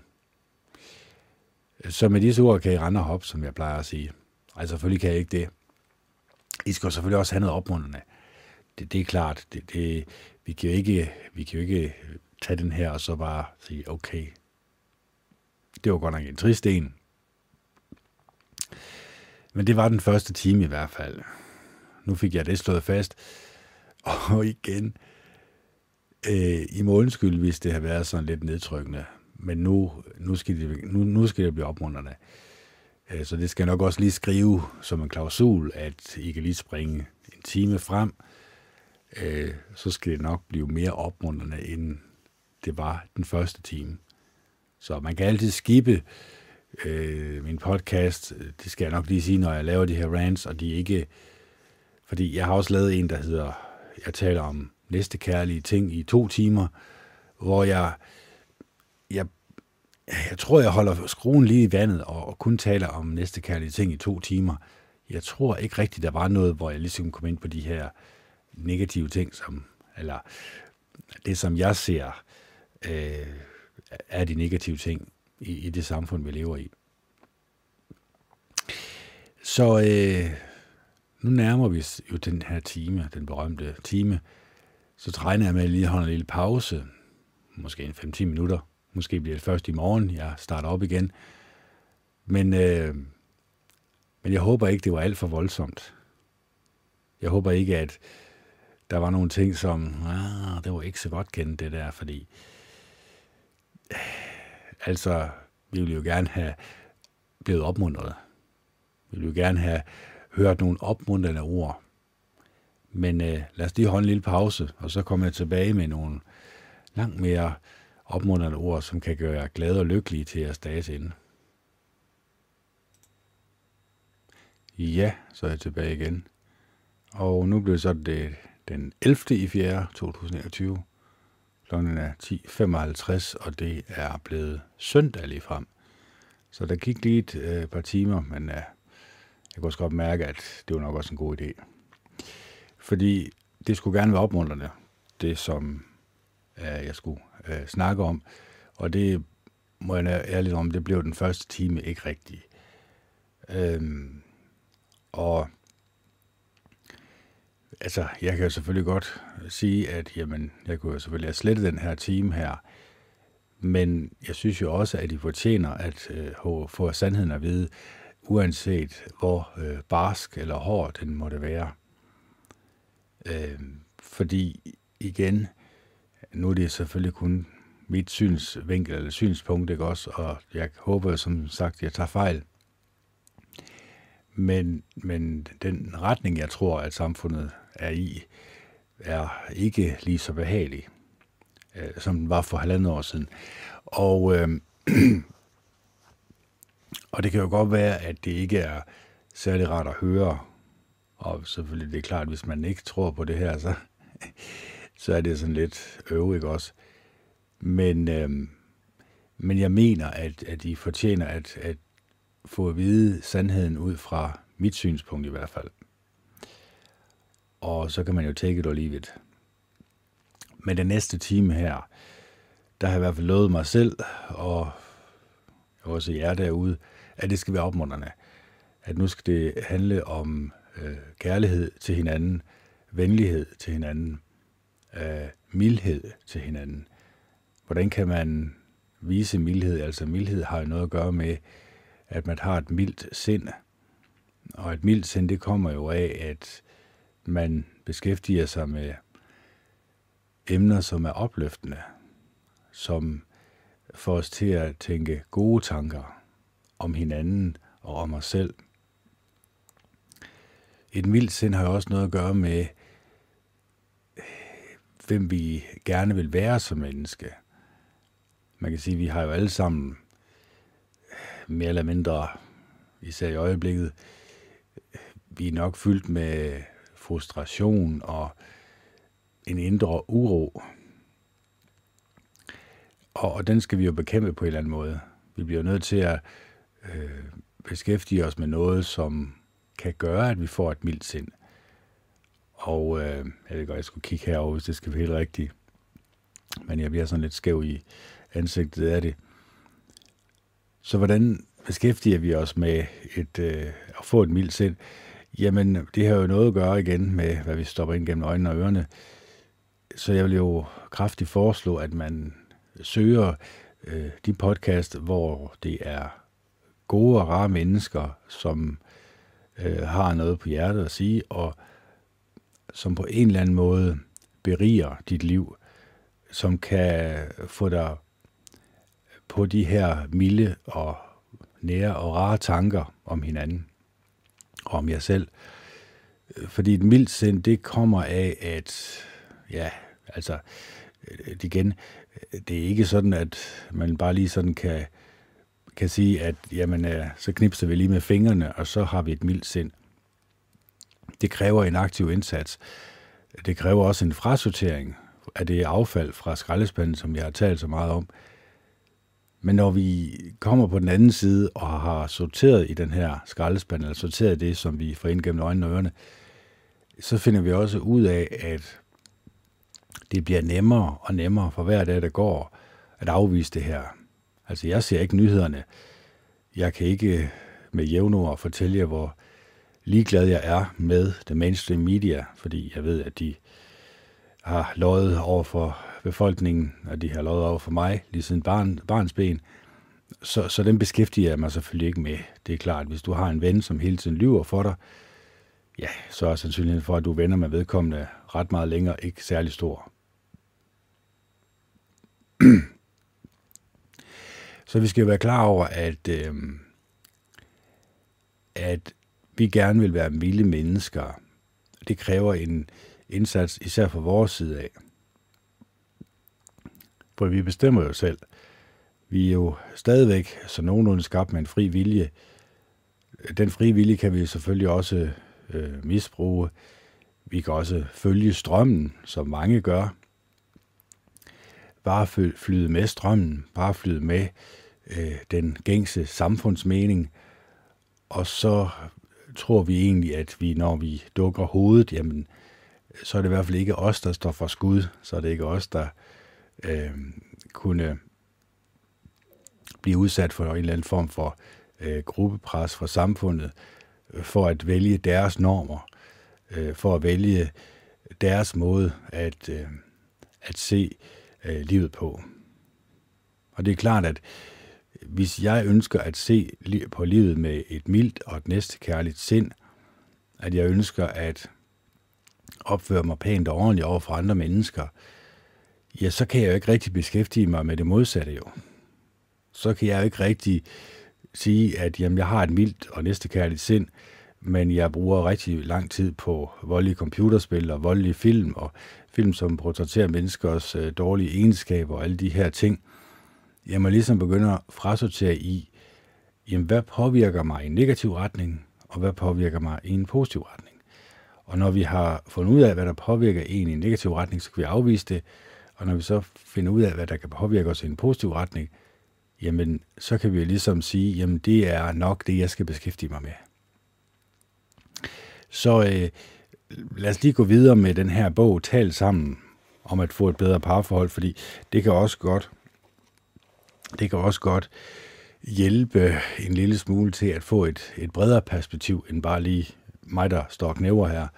Så øh, jeg tror lige, vi skifter over, og så, øh, så læser jeg lige højt. Vi er kommet til den nystiftede familie. Karakteristisk. Øh, karakteristik. I er en ung familie, etableret for nylig, og måske har I lige fået jeres første barn. Selvom I begge elsker jeres barn overalt på jorden, har jeg alligevel en fornemmelse af, at jeres parforhold er under pres, fordi hverken du eller din partner synes, I har tid nok til at pleje jeres parforhold. I har ikke længere tid til at gå i byen sammen. Jeres ferie er sat på standby. Det er svært at få tid til at holde hyggelige middage med vennerne og gøre, hvad I spontant har lyst til. Ja, bare det at få tid til at tale sammen, har I lagt mærke til, har været svært at nå en travl hverdag. Hvad er det, hvad er det, unge par ofte tænker på, når de synes, der er for meget pres på deres forhold? Vi har samlet nogle af de udtalelser, vi ofte har hørt under vores seancer. Barnet sjæler meget af vores tidligere frihed og forstærker den usikkerhed, vi oplever i forhold til det at leve i den nye rolle som forældre. Især rollefordeling i forhold til barnet kan skabe problem. For det er en dramatisk ændring for et par, når de først får det første barn. Forældrerollen kan skabe usikkerhed i relationen mellem de to forældre. For eksempel har vi hørt en far sige, Får jeg nogensinde lov til for alvor at passe mit barn, eller bliver det meget fra sidelinjen? Og jeg vil gerne være, jeg vil gerne være fyldt, jeg vil gerne være fuldt ud med i alt det, der sker med det lille ny. Får jeg lov til det? Mange par er faktisk bevidste om den problemstilling, og derfor vælger de, at både mor og far skal tage barselsoverlov, så de kan lære barnet at kende og blive fortrolige med forældrerollen. Ofte er der også alt det, parret har med bagagen, når de etablerer sig som familie. Det bliver tydeligt, både i forbindelse med højtider, jul og fødselsdage, også i hverdagen, at man let kommer til at bruge vaner og mønstre fra egen opvækst og familie. Mange oplever lidt af en kamp mellem forskellige vaner og normer, men ofte er det svært at tage hul på den slags problemer. Vi har i den forbindelse hørt Parsik. bliver det nu mine regler eller dine regler, der kommer til at styre dagligdagen, og skal vi ikke bare holde fødselsdag, som vi plejede, da jeg var barn? Det var i hvert fald hyggeligt. Vi har også hørt, hvordan den nystiftede familie kæmper for at holde familien fra døren, når de vil blande sig. Min svigermor tror, hun kan bestemme, hvad vi skal gøre, men der tager hun fejl. Også spørgsmål om karriere kan skabe problemer, for hvordan skal de to finde en balance mellem deres karriere og hensynet til barnet og den familie, de er ved at bygge op? Her vil vi høre en del bekymringer, som for eksempel, må jeg kan komme tilbage til mit gamle job. Jeg arbejdede hårdt på min karriere, og det går godt knibe i den kommende periode, så må jeg stadig kan fastholde min position. Det er ofte kvinder, der siger sådan, selvom mænd også bekymrer sig, når de er væk fra arbejdet på grund af overlov. Endelig har vi ofte set problemer, der opstår som følge af en fælles økonomi, som mange par først vælger at få, når de bliver familie. Vi har for eksempel hørt udtalelser som, hvem skal bestemme, hvad vi skal bruge pengene til? Og jeg gider ikke tjene penge til hendes forbrug. Samtalen i den nystiftede familie. Når man stifter familie, er der, som vores små udsagn viser, mange problemer, som kan opstå. Vi har hæftet os ved, at mange unge par siger, at de ikke engang har tid til at tale sammen længere, efter de har fået børn. De har ikke noget sexliv, eller i hvert fald er det sjældent, de både har tid og lyst til at være sammen. For rigtig mange par er det en svær omgang. Forskning viser, at en god relation med, øh, skabes mellem samtaler, hvor man har tid til at lytte til hinandens, for, lytte til hinandens fortællinger om, hvordan en række oplevelser kommer til at fylde på helt anderledes måder, når man har fået børn. Det er en omgang at gå fra at være et par til en familie, og det kræver, at parret taler sammen, hvis dagligdagen skal fungere godt. Samtalen kan have en stor gavnlig effekt, fordi den giver mulighed for, at I som par kan tale om de problemer, der opstår. Men også jeres syn på det at leve i en familie og finde balance mellem familie og arbejde, kan forebygge mange konflikter. Der er ofte mange følelser involveret i de problemer, der ligger i den nye etablerede familie. Hvis parret kommer fra henholdsvis en patriarkalsk familie og en svingdørsfamilie, kan man let forestille sig, at de forskellige værdier, parret har i bagagen, vil volde problemer. Også fællesøkonomi og planlægning og prioritering af større beslutninger, som for eksempel at købe en ny fælles bolig, viser sig ofte at skabe grundlag for uoverensstemmelser. Derfor mener vi, det er meget vigtigt, at I, hvis I er par i en nyetableret familie, jævnligt gennemfører samtaler. Også dem, hvor der er følelser involveret. Formålet er at forebygge problemer og konflikter. I kan lige så godt tage fat, når I fornemmer, at noget kunne skabe problemer imellem jer. For det er i starten af jeres forhold, at de gode vaner med at tale sammen og lytte til hinanden er vigtige, nu hvor den første stormende forelskelse er overstået. For uanset, for uanset at I ikke synes, I har tid til samtalen, viser erfaringer, at det kan være dyrt at lade være. Hvad oplever et par i en nystiftet familie, som nødvendiggør samtalen? Vi vil tage afsæt i et eksempel om Anders og Maria, som har oplevet de udfordringer, der har været at få en datter og kombinere familieopgaven med et krævende job. Først da de to begyndte at tale sammen, gav det indsigt i hinandens prioriteringer og gjorde det lettere for dem at træffe beslutninger, som var til gavn for dem begge. Og om ikke andet fik de indsigt i, hvad den anden mente om de problemer, der opstod. Men vi vil først og fremmest se på den fortælling om at være en nystiftet familie.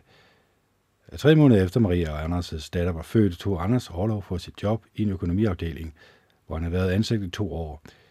Et job, han var glad for, som gav ham mange og gode karrieremuligheder. Han havde mulighed for at øh, få øh, betalt fuld løn under sin overlov, der var maks fire måneder. Anders tog maksimum overlov og fik dermed fire måneder sammen med datteren. Han havde allerede haft forældre overlov i 14 dage efter fødslen, så det var anden gang, han skulle være væk fra sit job i løbet af en ret kort tid. Maria ville gerne på arbejde tre måneder efter fødslen. De var begge enige om, at de begge skulle have lov til at få et tæt forhold til deres datter. Og i øvrigt, at deres karriere var lige så vigtig. Maria arbejdede i et privat firma, hvor hun kun fik dækket dagpengeperioden med fuld løn. Derfor havde de besluttet, at hun skulle tilbage til jobbet. De havde simpelthen ikke råd til andet. Når Anders begyndte at arbejde igen, ville Marias mor tage over, så hendes barnebarn ikke skulle i institution, før hun blev et år. Familien bakkede virkelig op om den lille familie, og det var både Anders og Maria glad for. Anders lærte, hvordan han, skulle, han kunne lulle et barn i søvn på brystet, og hvordan han derefter kunne sidde stille i en time, så barnet ikke vågnede. Heldigvis lå Marias firma i nærheden. Anders kørte med barnevogn hen til Maria i middagspausen i starten, så hun kunne arme sin datter. Det var vigtigt at fortsætte amningen så lang tid som muligt, synes hun. Hun var meget ked af at skulle væk fra datteren. Hver morgen blev hun overmandet af følelsen af at svigte sit barn. Det vidste Anders, og han gjorde, hvad han kunne, for at hun kunne øh, få en så tæt kontakt med datteren som muligt. Når Anders kørte med barnevognen hver dag, tænkte han ofte på sit arbejde. Han havde haft en samtale med sin chef, da han fortalte om sine planer for forældrelov og lov. Alle i afdelingen havde været klar over, at der skulle udnævnes en chef for en nyoprettet forskningsafdeling. Anders havde ikke været klar over, at han var favorit til at få stillingen, og den gik nu til en af hans kollegaer. Det gjorde ondt i Anders, selvom det var en god kollega. Og han spurgte ofte sig selv, om det var det rigtige, han havde gjort. Offrede han for meget, og ville Maria i virkeligheden hellere være blevet hos datteren. Det var blevet en sværere situation at håndtere, end Anders havde forestillet sig. Og tvivlen nagede ham. Efter Anders var begyndt på arbejde igen, tænkte han, det bedste jeg fik ud af min overlov var, at jeg kom så tæt på min datter. Hvis jeg ikke havde haft den oplevelse, tror jeg ikke, jeg ville have haft så tæt et forhold til hende nu. Forskere ser ofte og ofte dette billede. Deres erfaring er, at fædre, der tidligere tager sig så meget af deres nyfødte, også i de følgende år, får et tættere forhold til deres barn, og barnet får oftere en sundere opvækst. For moren er der også fordele. Hendes karriere har fordel af, at hun ikke er så længe væk fra sit arbejde. Ofte er kvinden væk et år, før hun vender tilbage, og hendes risiko for at få en fødselsdepression efter en barselsorlov formindskes, når hun hurtigt igen begynder på arbejde. Hvor Anders er der både fordele og ulemper. Fordelen er tydelige. Han lærer sin datter at kende, og forholdet til hende både på kort og længere sigt bliver bedre. Men arbejdsmarkedsforskere har en dårlig prognose for Anders' arbejdsliv, når han tager en længere forældreoverlov. Sandsynligvis er der en negativ effekt på hans karriere, en lavere løn, og måske bliver han sprunget over, når forfremmelser er på tale. Er det synd for Anders? Tja, det er jo den samme kalkulation, kvinder gennem generationer skulle foretage, når de overvejede, om det var lige nu, de skulle have børn. Anders og Maria havde ikke talt så meget om deres følelser i forbindelse med deres beslutning om at dele overlovs, øh, overlovsperioden. En beslutning er en beslutning, så de kommer ikke nærmere ind på de mulige konsekvenser, hverken før datteren blev født eller i perioden efter. Vi er voksne og moderne mennesker, var deres opfattelse. Der er ligestilling, og vi har begge godt af at lære vores datter at kende. Så derfor deler vi overlovsperioden. En meget rationel tankegang, der ikke bærer præg af følelsesmæssige overvejelser. Hvad kunne de have gjort? Vores bud er, at i en sådan situation er det vigtigt, at parret taler sammen om den vanskelige beslutning. Hvordan taler Anders og Maria om følelser, når de også er involveret i beslutningen? Når man skal tale om følelser, kan man bruge et andet værktøj end den sædvanlige metode. Det kan være svært at tale med sin partner om følelser, fordi man ofte selv er involveret, og derfor kommer man for tæt på sine egne følelser til, at samtalen kan gennemføres. Samtaler, hvor stærke følelser er på spil, kan gennemføres ved, at du som den ene part starter med at fortælle, hvordan du tror, at din partners følelser er. Derefter fortæller din partner, hvordan han i virkeligheden oplever sine følelser. Det skaber et rum for, at du lytter til din partner omvendt. Du hører på den andens opfattelse, før du selv fortæller, hvad du faktisk føler. Ofte er det dilemmaet, at du ikke kan leve dig ind i din partners følelser, men er mere optaget af, hvordan du skal få den anden til at forstå dine egne følelser. Den metode, vi nævner her, er egnet, hvis man vil skabe gensidig forståelse for hinandens følelser. Vi forlader Maria og Anders uden at afsløre deres følelser. Både dem, de havde før datteren blev født, og dem, de har nu, hvor de er kommet videre. Og det er jo også en, ja, man kan ikke sige forsimplet øh, måde at sige det på, men det er jo klart, altså, vi er jo også øh, som samfund måske et meget følsomt samfund. At øh, i mine forældres generationer, eller i mine bedsteforældres generationer, øh, var de mere følelsesmæssige dengang. Eller, kan man sige, for at sige et gammelt ord, tog de sig sammen, og så øh, kørte de bare igennem. Altså mine bedste forældre, øh, de fik jo øh, ni børn sammen. Og øh, man kan sige, at grunden var måske ikke kun det seksuelle, det var måske også for, at jamen, det gav det jo, det gav jo et, et nemmere boost i, øh, i alderdommen, eller når man blev ældre, at så var det ikke så hårdt, når man havde nogle børn til også at hjælpe med de daglige pligter. Og på det tidspunkt var der jo også mange, der gik i kirken. Det var faktisk nærmest uhørt, hvis man ikke gjorde. Og så kom der de her 60'ere jo, som var en eller anden form for befrielse. Altså 50'erne var jo øh, arbejdersamfundet, der jo blev meget fokuseret på. Og 60'erne, ikke også med, med hippierne, øh, gjorde, at der var en løsrivelse fra øh, familien og familiebåndet. Altså, mange skulle realisere sig selv. Og det gjorde, at mange familier blev sådan flyvske, sådan at børnene ikke rigtig havde noget fast, de kunne forholde sig til. Og det er jo så, kan man sige, mine forældre, som har haft, eller ja, man kan sige, det er jo egentlig mine forældre, men, men de har jo ikke været hippier på den måde. De har jo været øh, meget arbejdsomme, har været meget opsat på at have et arbejde og øh, skabe deres egen økonomi og deres egen øh, faste bopæl. De har bygget deres eget hus, for eksempel. Og, øh, og det gjorde de selv fra bunden af. Altså det, det, det var ikke øh, sådan, at de bare stod på sidelinjen og så lod håndværkere klare resten. Nej, de spyttede selv i næverne og lagde selv øh, blod, sved og tårer i det. Så de havde kæmpet, de har kæmpet for at bygge det her hus. Altså, de har kæmpet mere i hvert fald, end, end andre mennesker gør. Hvad så med os i dag? Har vi kæmpet for det her? Ja, altså man kan sige, jeg brugte min børneopsparing på udbetaling til, udbetaling, udbetaling til det her hus. Men huset var jo bygget. Det var jo etableret. Jeg skulle egentlig bare flytte ind. Og øh, jo, selvfølgelig har jeg da lavet nogle reparationer og, og nogle vedligeholdelsesting i ved huset, ikke også? Men i det store hele, så har jeg jo ikke, kan man sige, kæmpet for det her hus. Øh, jeg har heller ikke kæmpet for min børneopsparing. Så på den måde, så har jeg jo ikke kæmpet så meget, som mine forældre har. Fordi når man kæmper om noget, altså når man står op tidligt hver morgen, tager på arbejde og knokler, kommer hjem træt, og så lige skal grave en sokkel til sit hus også, så er der ikke rigtig tid til de her dybe samtaler. Så, så kører man igennem.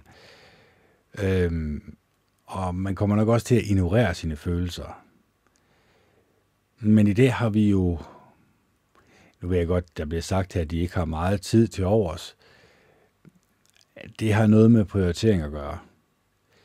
Fordi at øh, det er jo klart, at det er jo ikke alle 24 timer, at barnet kræver opmærksomhed. Jo, selvfølgelig, hvis det er kolik, men altså... Øh, men det er nok fordi, at man har et problem med ikke at sætte et fast tidspunkt af. Og når man ikke har et fast tidspunkt, jamen så bliver det noget flyvsk noget, fordi så ryger først sexlivet, ikke? Og det har jo noget at gøre med øh, kærligheden til hinanden. Og så ryger de her dybe samtaler, som man måske havde til at starte med. Og så, som der også står her, så begynder man at tænke for meget på sig selv og på sine egne følelser. Men der bliver egentlig opfordret til, at man skulle prøve at tale om hinandens følelser. Hvordan tror du, at din partner har det? Hvordan tror du, din partner har det om det her emne, som I er ved at tale om? Så ved at sætte ord på ikke dine egne følelser, men den anden part, så kunne det jo være, at det kunne åbne op for muligheden, at man kommer til at tænke på andre end sig selv. Fordi det er utrolig svært i det her samfund ikke at komme til at tænke på andre end sig selv. Jeg kan lige bare gøre sådan her. og, grund, og grunden er jo, at igen, jeg siger mange gange, at vi er jo på en eller anden måde et egocentreret samfund. Altså, hvis man øh, tager eksemplet med øh, Dalai Lama, som er buddhist, og som har det her næstekærlige syn på alle mennesker, og alle mennesker er lige i hans øjne, og alle mennesker, han møder, har han et åbent hjerte og sind. Han behandler faktisk alle mennesker som sine venner, som sine nære venner. Og det er jo et meget specielt menneske, der kan gøre det.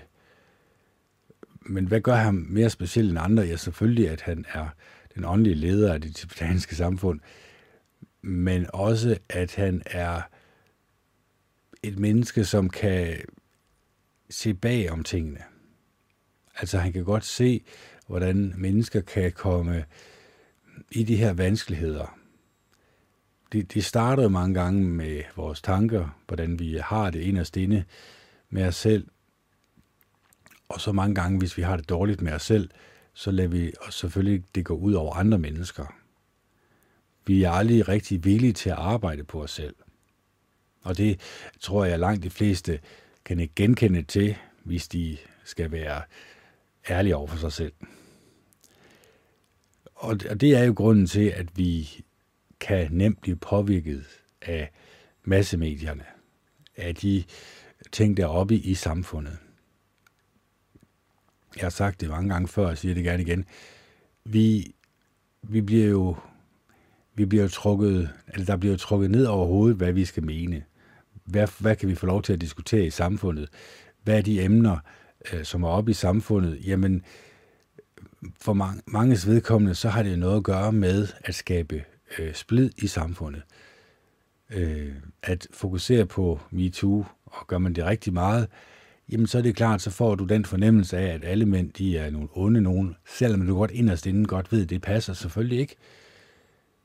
Men det er det samme med, hvis du ser øh, den der serie Barnaby, jamen altså, så tror du, at øh, den her landsby, den er fuldt op med morder, fordi der er jo en ny person, der bliver slået ihjel hver eneste uge, og det skal opklares et mor, ikke også? Altså det, selvom du godt ved, at det er selvfølgelig en fiktiv serie, jamen, så får du en fornemmelse af, at det kunne også godt ske for dig, det kunne også godt ske for din nabo. Øh, og hvis man virkelig beskæftiger sig med sådan noget voldeligt lort, jamen, så er det klart, så har du det hele tiden i baghovedet. Altså, det, det ligger nære og, og, og lurer, øh, og kan, et, hovedet kan, at det her møg kan dukke op, når det skal være. Eller de tanker, øh, som de her møgserier, de, øh, de kan give, de dukker op i hovedet på os. Så, så grunden til, at Dalai Lama han kan vise det her næste kærlige sind, jamen det er jo fordi, han har videt sit liv til meditation og til fordybelse af det at være menneske. Det at vise, at man ønsker, at andre mennesker skal være lykkelige og glade, andre mennesker skal være fri for smerte, og at andre mennesker skal have hjælp til, hvis man kunne hjælpe vedkommende, så skal man gøre det. Altså, den barmhjertige samaritaner igen, men langt de fleste, de bruger det jo ikke rigtigt. Altså, man, man synes jo lidt, det er underligt, at jo tættere du kommer på en stor by, jo mindre har de her mennesker noget at gøre med hinanden. Altså, de bor meget, meget tæt på hinanden, øh, men så hører man jo gang på gang, at jamen, den her nabo døde ikke også, men der var ikke rigtig nogen, der, øh, der ringede til nogen som helst, før det begyndte at lugte i lejligheden. Så det her med ude på landet, der kender vi hinanden. Der taler vi til hinanden.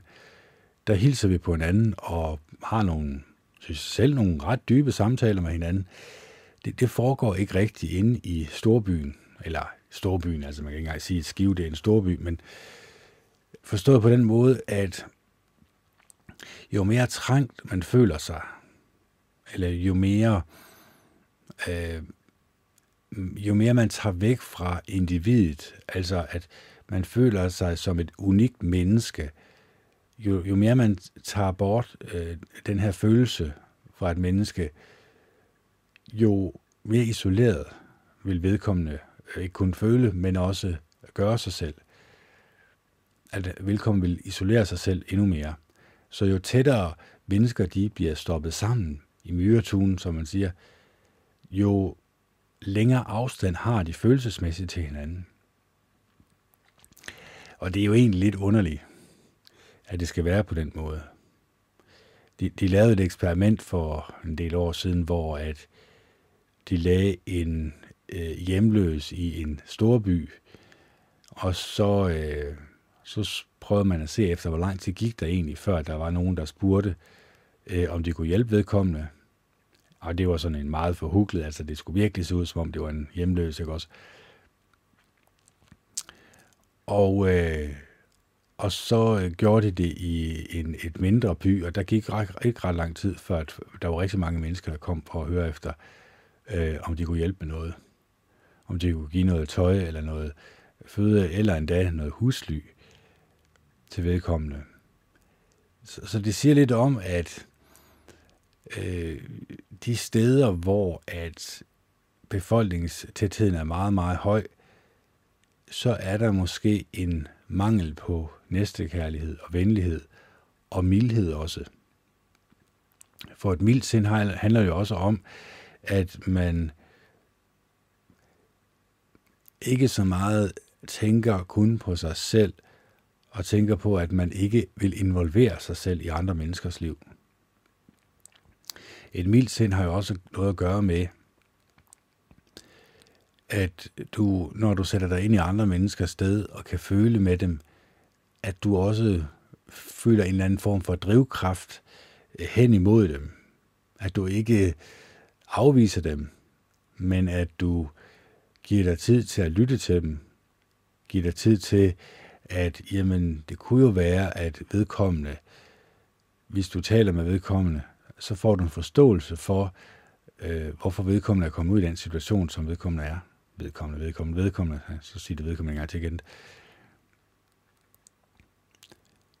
Fordi at, øh, og man kan egentlig godt sige, vedkommende, det er også lidt et mærkeligt ord. Man kan sige mennesket. At mennesket måske i den her situation er kommet på afveje. Det er vedkommende, så det er mennesket selvfølgelig klart, fordi at mennesket her i den situation øh, har været udsat for noget traumatisk. Ellers så er mennesket jo ikke i den situation af, med, med hjemløshed. Så, så det, det er for at sige, jamen, kan jeg se bag om de ydre? Kan jeg sætte mig i vedkommende sted? kan jeg vise det her menneske, det her individ, kan jeg vise, at det her menneske også bliver betragtet som et menneske. Så det er jo det, der er det svære ved det. Det er jo derfor, at mine podcast varer måske to-tre timer, fordi jeg bliver også nødt til at tale mig selv, selv op, eller kan man sige, give den her drivkraft i mig selv, eller det her skub bag i, for ligesom at hele tiden holde mit sind klart for øje, hvad livet i virkeligheden drejer sig om. Hvad er formålet med livet? Jamen, det er jo at lære andre mennesker at kende. Det er jo, at man har et oprigtigt ønske om, at det her menneske måske kunne berige en, og at man også kunne berige mennesket her til også at føle livsglæde og lykke i deres liv. Så, så det er jo det, det, det drejer sig om. Det drejer sig ikke så meget om penge og prestige og de her albuer, som hele tiden skal bruges for at være nummer et. Snart tværtimod. Konkurrenceånden har jo også ødelagt rigtig meget. Altså konkurrenceånden i samfundet. Altså jeg siger ikke, at det ikke kan være gavnligt at have en form for konkurrence, fordi så forbedrer man sig jo. Altså, øh, en konkurrence, det gælder jo om at forbedre sig som overhovedet muligt, at være så god som overhovedet muligt, at man fordyber sig i det, man laver på en sådan måde, at man prøver at gøre det så perfekt som overhovedet muligt. Og det kan man selvfølgelig også tage til ekstremerne.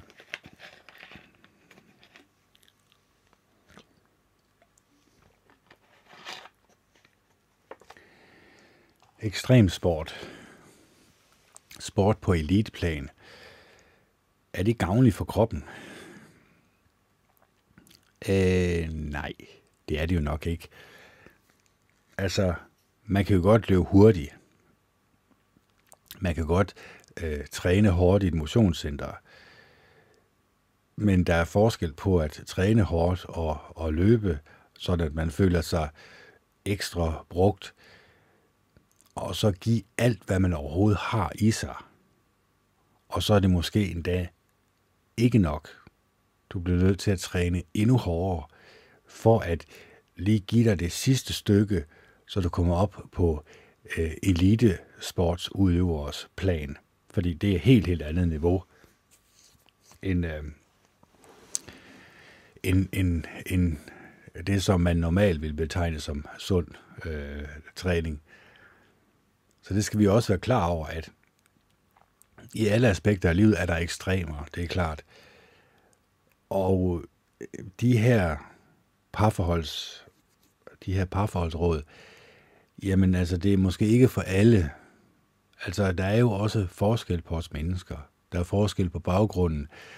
Og det er klart, at hvis der er en, som har et vildt sind, og et andet menneske, der har en meget konkurrencepræget sind, og de to er par, jamen så kan man jo godt tænke sig, at der måske kommer nogle gnidninger. Men hvis det nu er to par, som begge to har et konkurrencepræget ånd, så kan man næsten regne ud, at det går galt. Og så er det modsatte. Hvis der er to par, som har et mildt og næstekærligt sind, som tænker på hinanden, som ønsker at lære hinanden at kende, og som kan sætte sig i hinandens sted, så kunne de godt tænke sig, at det ægteskab eller det kærestepar, det kan godt være, at de varer mange, mange år, før de øh, begynder at finde gnidninger i deres øh, kærlighedsforhold. Så det er bare for at sige, at hvad egenskaber vi ønsker at opdyrke, det er helt op til os selv. Vi kan, vi kan bare lade stå til. Vi kan bare lade øh, samfundet diktere, øh, hvad der er trendy, hvad der nu skal tales om og diskuteres. Og så kan vi jo prøve at analysere os selv indvendigt og finde ud af, er det noget, som giver mig en god personlighed? Er det noget, noget som overhovedet gør mig lykkelig og glad det her? Er det noget, som giver mig livskvalitet? Er det noget, som jeg vågner hver morgen og tænker, nøj, hvor var jeg godt nok lykkelig over, at jeg lyttede til det afsnit af øh, det, vi taler om, eller Kvartrup, eller et eller andet andet, som man kan beskæftige sig med. Og når man så kommer til den konklusion, nej, det var det sådan set ikke. Det var da vældig underholdende. Men, øh, men jeg kommer ikke til at arbejde på mig selv i den periode i hvert fald. Jeg tog egentlig afstand fra mig selv. Og i den periode, jamen, der blev jeg præsenteret for nogle dilemmaer om andre menneskers liv, om andre menneskers beslutninger, som jeg skulle tage stilling til, så jeg fjernede jo lidt fokus fra mig selv. Eller jeg fjernede i hvert fald fokus fra, at jeg i hvert fald ikke i den periode skulle ændre noget ved min egen personlighed. Men når man ikke er villig til at ændre sig, jamen så er der kun en anden til at ændre dig. Og det er ikke dig selv, der ændrer dig. Det er det, samfundet dikterer. Fordi igen, som jeg siger, alle de emner, der kommer op, de er besluttet centralt fra, hvad vi kan få lov til at tale om. Og det gør selvfølgelig også, at, øh, at vi kan blive påvirket i en bestemt retning. Hvis vi nu forestiller sig, forestiller dig, at, forestiller dig, at jeg er øh, den, som står bag det hele. Altså den, som står bag alt, hvad der kan få lov til at diskuteres om. Jeg har kontrol over alle aviser og alle nyhedsoutlets øh, i hele verden og jeg vil gerne have kontrol over befolkningen. Jeg synes også, at der er for mange mennesker på jorden, så vi skal ligesom også have elimineret nogle af menneskene, sådan at vi kan bedre kontrollere dem. Jamen, hvordan kan jeg komme, komme hvordan kan jeg skubbe mennesker hen i den situation? Jamen, der vil jeg jo lære af fortiden. Der vil jeg jo se på forskellige diktatorer op igennem tiden, hvad ledte op til, at de kunne kontrollere en befolkning så meget, som de gjorde? Hvad ledte op til, at man kunne lave udryddelseslejre så meget, som de gjorde? Og det, nu er man så kold og kynisk, det er jeg godt klar over, men det er jo, hvis man tænker kold og kynisk, og tænker på kontrol, og tænker på, at man vil herske over andre mennesker, man vil bestemme over andre mennesker, jamen så bliver det en form for ja, nærmest kassetænkning. Jeg ønsker det her resultat. Jeg ønsker at være herskeren over jorden, over alle mennesker. Jeg ønsker at bestemme alt over dem. Hvordan skal jeg så opnå det? Se, det kunne jo godt tænke sig, at der var nogle mennesker derude, som tænker på den her måde. Det er jo ikke sådan, vi tænker, sådan som jeg tænker. Det er, det er så langt væk fra mig som overhovedet muligt. Men bare fordi jeg ikke tænker de her tanker, så kunne det godt tænke sig, at der er nogle meget, meget magtfulde mennesker, som måske tænker de her tanker, og som måske ikke har menneskehedens bedste interesse for øje, og som konstant øh, Øh, former menneskers hjerte og den måde, vi tænker på, fordi han ved, at når han gør det, jamen, så fordærver mennesket deres sind en lille smule mere, og så næste gang, jamen, det var det samme med MMA, altså med boksning først, ikke også? Altså først der vender du folk til at se boksning som noget underholdende, som noget sport, at folk de banke hinanden til blåfisk, og så bagefter, så giver du dem MMA, altså hvor det er, hvor du også kan få lov til at sparke og sådan noget. Og hvad bliver det næste, ikke også? Altså, det er det her med, at grovheden, den egentlig bare fortsætter. Men det starter som noget ikke særlig groft. Det starter måske med, at folk de lægger arm. Det virker uskyldigt. Det er jo en tvikkamp. Det kan også være, at folk spiller rollespil. Det er også et, et skuespil, hvor man skal kæmpe mod hinanden med svær og sådan noget. Jeg ved godt, det er papsvær, eller hvad det nu er. Øh, men at man hele tiden kan tage nogle meget, meget små skridt hen imod et, et mål, der hedder at fordærve mennesker så meget, så de kan acceptere det her, som jeg vil indføre. Altså, det er en grov og grusom tankegang at have, det er jeg godt klar over. Men man bliver nødt til ligesom at overveje den mulighed. Fordi når vi overvejer den mulighed, så kan vi gøre noget ved det. Når vi ikke overvejer muligheden, jamen så eksisterer den jo sådan set ikke. Det er jo det samme med øh, sølvpapirs hatte, altså at jeg tror, at, at øh, samfundet bliver styret øh, fra de her hemmelige selskaber, jamen det er klart, at jeg får jo bare en sølvpapirshat på, og så er det jo egentlig bare det. Så stopper diskussionen jo ligesom her, fordi det, det, det tror folk jo selvfølgelig ikke på. Og så kan de her mennesker selvfølgelig få lov til stadigvæk at herske bag lukkede døre, bestemme øh, bag lukkede døre. Og det burde heller ikke overraske mennesker. Altså, vi kunne se den her øh, krise, som, som kom, at alle aviser og alle nyhedsudsendelser øh, handlede om én ting, og én ting, og kun én ting. Og det fik jo mennesker til enten at tro, at okay, det her det er styret centralt fra, eller at det er i hvert fald utrolig farligt, det her. Det er meget, meget farlig sygdom, at det er jo simpelthen, at vi dør alle sammen. Så, så der var jo to kategorier her, de vidste, eller man kan man sige, hvis man gerne vil herske over jorden, man vidste, at man ville dele mennesker op i to kategorier her. Og så er der jo, igen, det er jo ret genialt, fordi det er jo divide and conquer, altså del og hersk. Del befolkningen op i to grupperinger, lad dem kæmpe indbyrdes, fordi så hersker du over dem det, det er også det, som, som skete i Rwanda og de andre steder, hvor øh, den hvide mand kom, og så spillede de øh, to befolkningsgrupper op mod hinanden, så at de kunne komme ind og overtage øh, de ressourcer, der nu var i det land. Så det er egentlig ret simpelt. Det foregår jo også i Danmark, det foregår også i Sverige, det foregår alle steder. Og det har noget med den illusion, vi lever under. Fordi vi, vi tænker, at jamen, vi bliver ikke manipuleret med.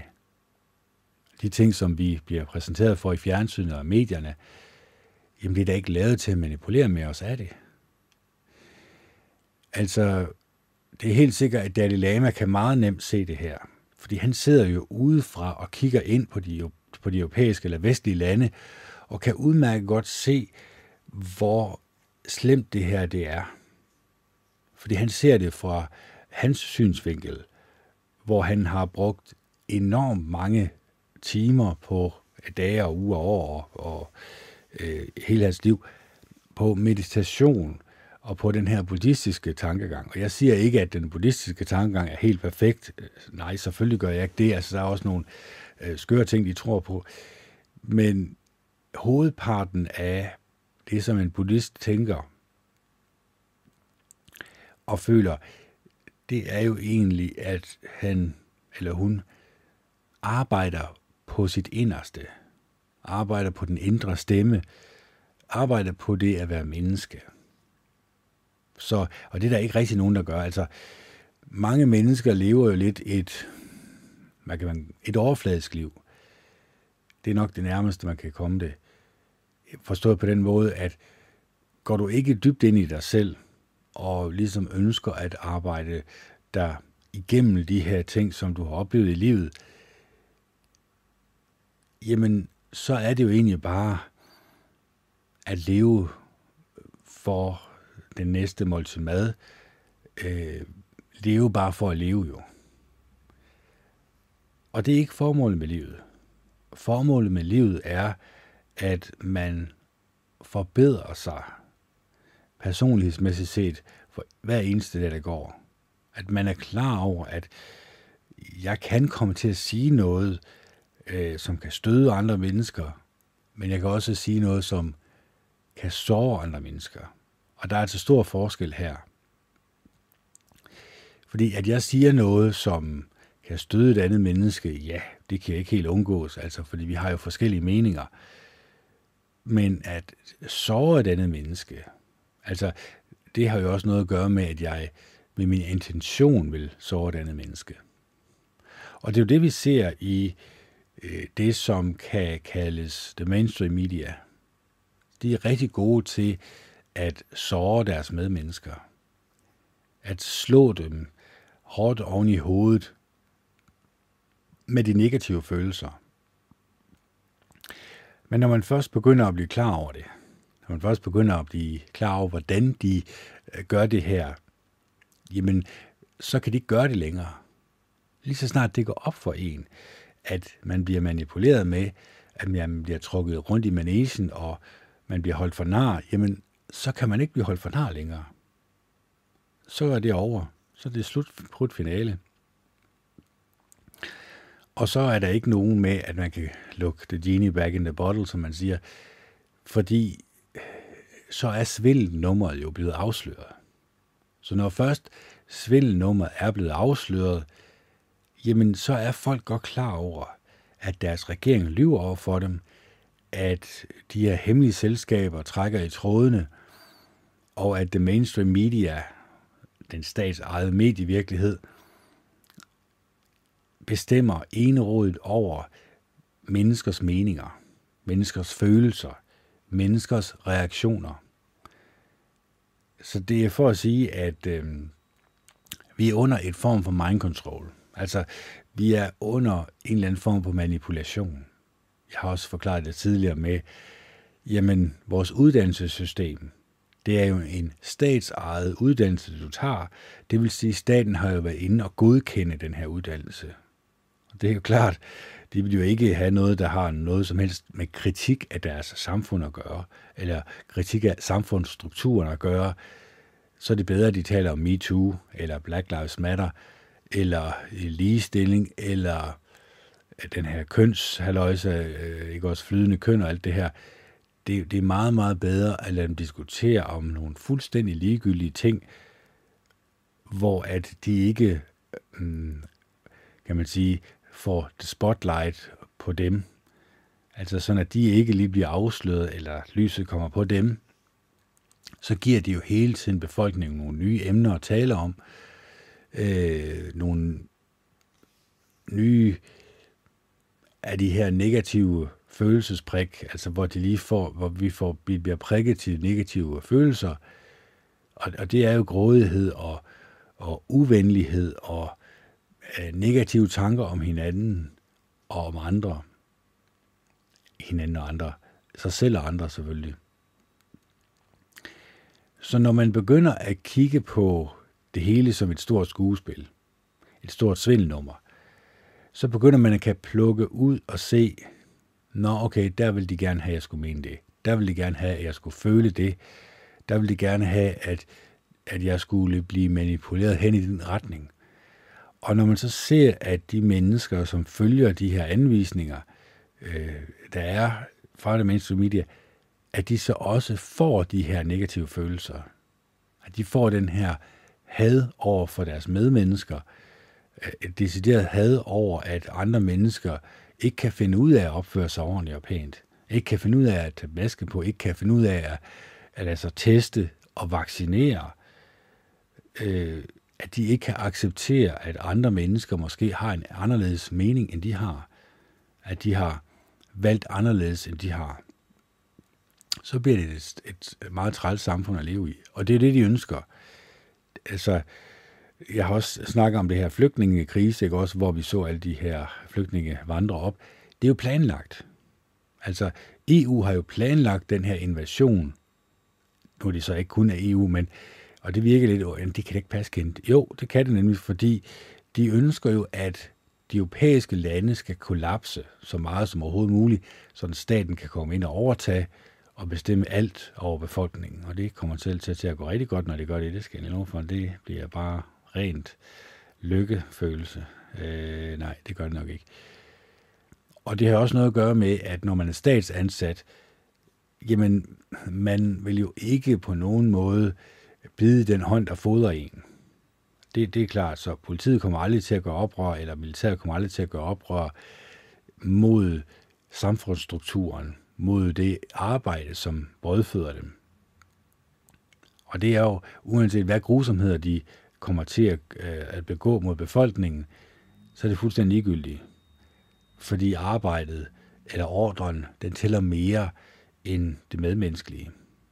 Og det har også noget at gøre med en statsejet øh, uddannelse. De er jo blevet, ja, de siger sig selv statsejet, kan man sige. Deres sind og hjerte er blevet overtaget af staten. De bestemmer enrådet over, hvad du skal mene i den her givende situation.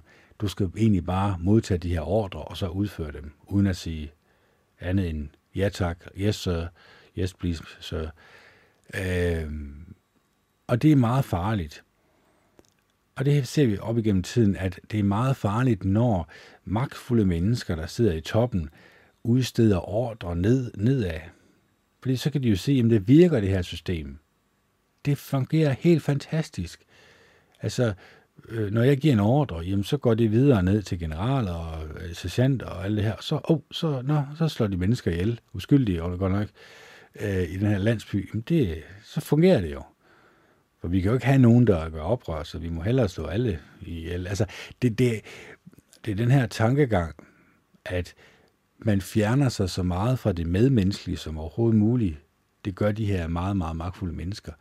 Og så har de skabt en samfundsstruktur, hvor de kan manipulere med mennesker sind og hjerte i sådan en grad, at de reagerer på den måde, som de ønsker, at mennesker skal reagere på. Og så sidder vi i den her situation, som vi gør i. Så det her parforhold, nu er det bare for at sige, jamen det, nu jeg prøver, lige, jeg prøver lige at sådan så småt, så hurtigt, ligesom at sætte den her samfundsstruktur op, som vi lever under, at den kunne jo i høj grad have påvirket det her par til også at reagere på de her måder, som de gør. Man kan sige, hvis de var to buddhistiske par, som levede meget spartant, som ikke havde den her fokus på arbejdet, fokus på karriere, fokus på, at Nå, nu gik den stilling godt nok til ham i stedet for. Det var godt nok ikke så godt, fordi så kom jeg ikke til at tjene penge. så bliver jeg fattig røv. Det duer ikke, det er ikke godt.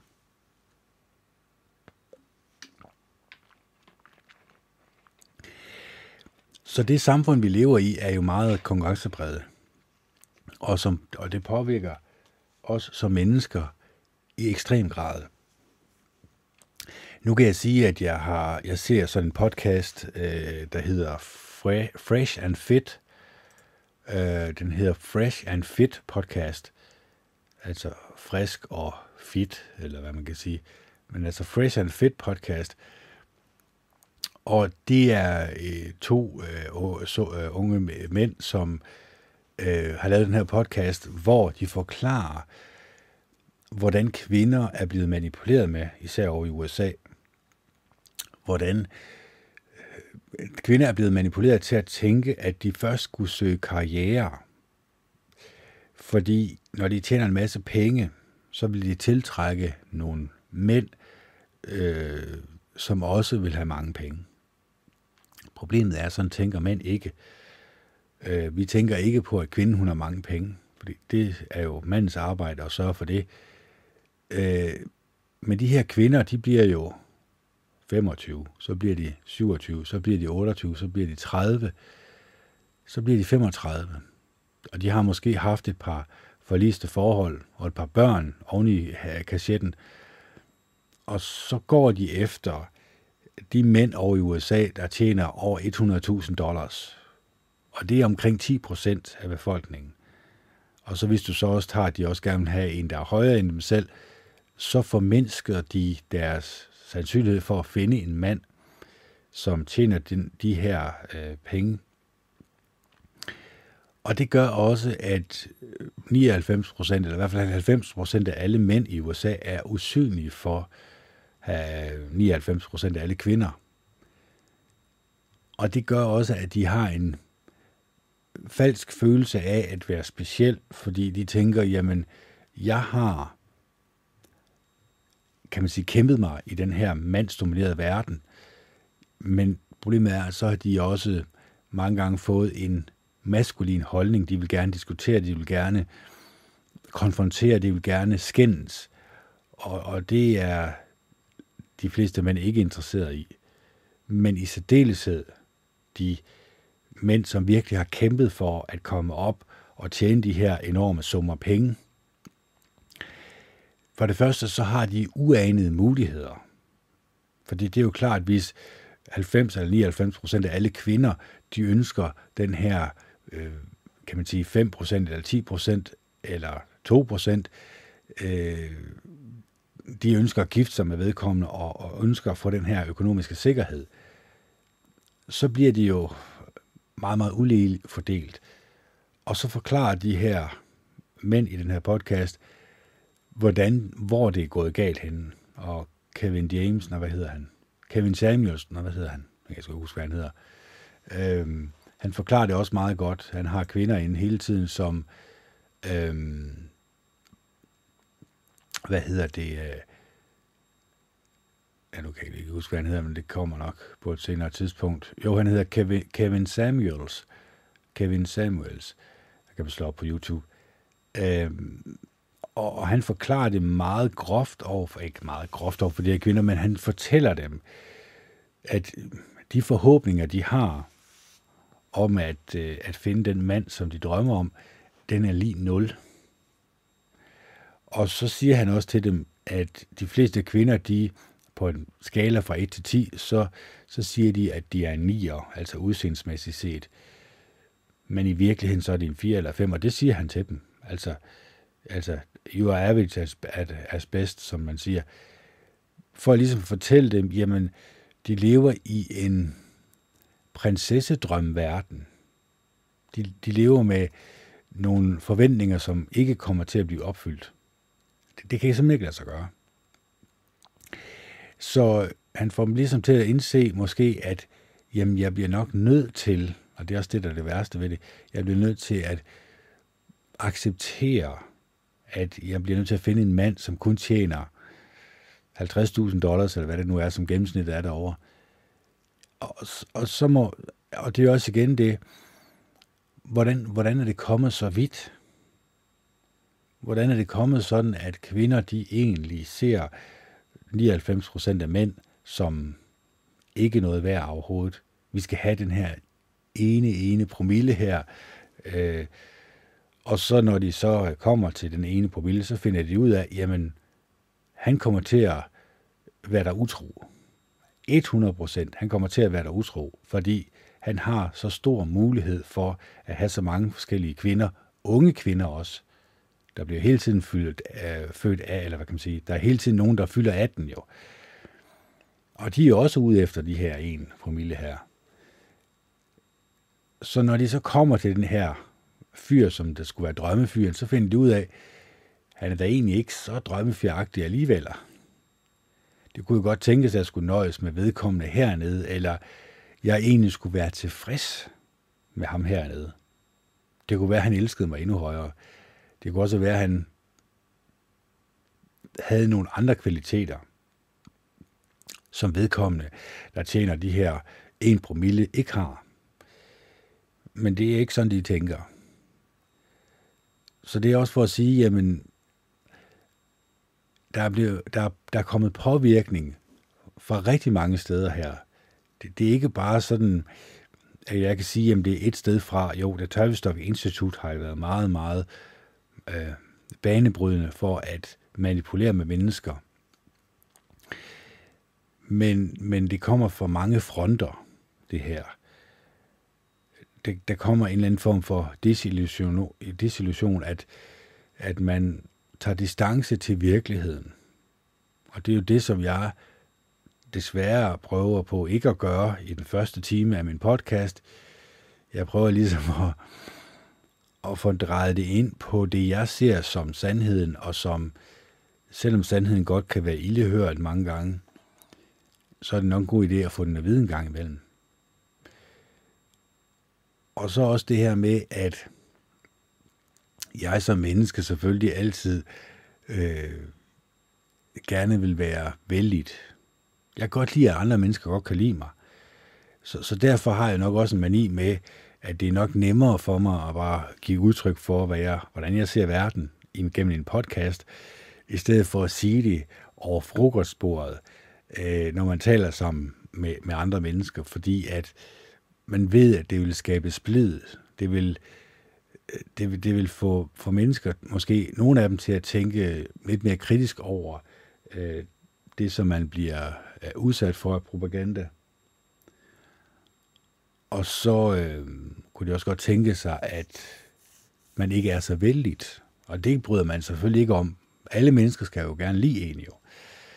Det var det, jeg snakkede om tidligere også med, hvis du går ind i et rum, og der er 100 mennesker, og alle 100 eller alle 99 mennesker i det her rum, de hilser glade og smiler til dig og ønsker at lære dig at kende. Og så er der lige den her ene person, som kigger mistroisk til dig, og ikke rigtig gider at hilse på dig. Han virker sådan lidt off. Jamen så er det jo den ene person, du egentlig fokuserer på. Og det er fuld forståelse for, forståelse for det, fordi det har jo noget at gøre med vores krybdyrhjerne. Vi er jo, vi er jo egentlig mindet til at se efter farer i samfundet. Men, men den her person, han viser de her negative egenskaber, han viser negative ansigtsudtryk, han viser, at han ikke bryder sig om os. Men der findes også skuespillere derude. Der findes jo også mennesker, der har magtfulde positioner, som måske godt kan stille sig foran et kamera, og som kan virke troværdige, og som kan virke som nogle gode og rare mennesker, men inderst inde, dybest inderst inde, der har de nogle helt andre tanker om dig, end du måske lige vil bryde dig om at høre. Så det er for at sige, at hvis vi alle sammen viser hinanden næste kærlighed i ekstrem grad, hvis vi alle sammen får kontakt til øh, vores uendelige kærlighed indvendig, jamen så er der ingen problemer i verden.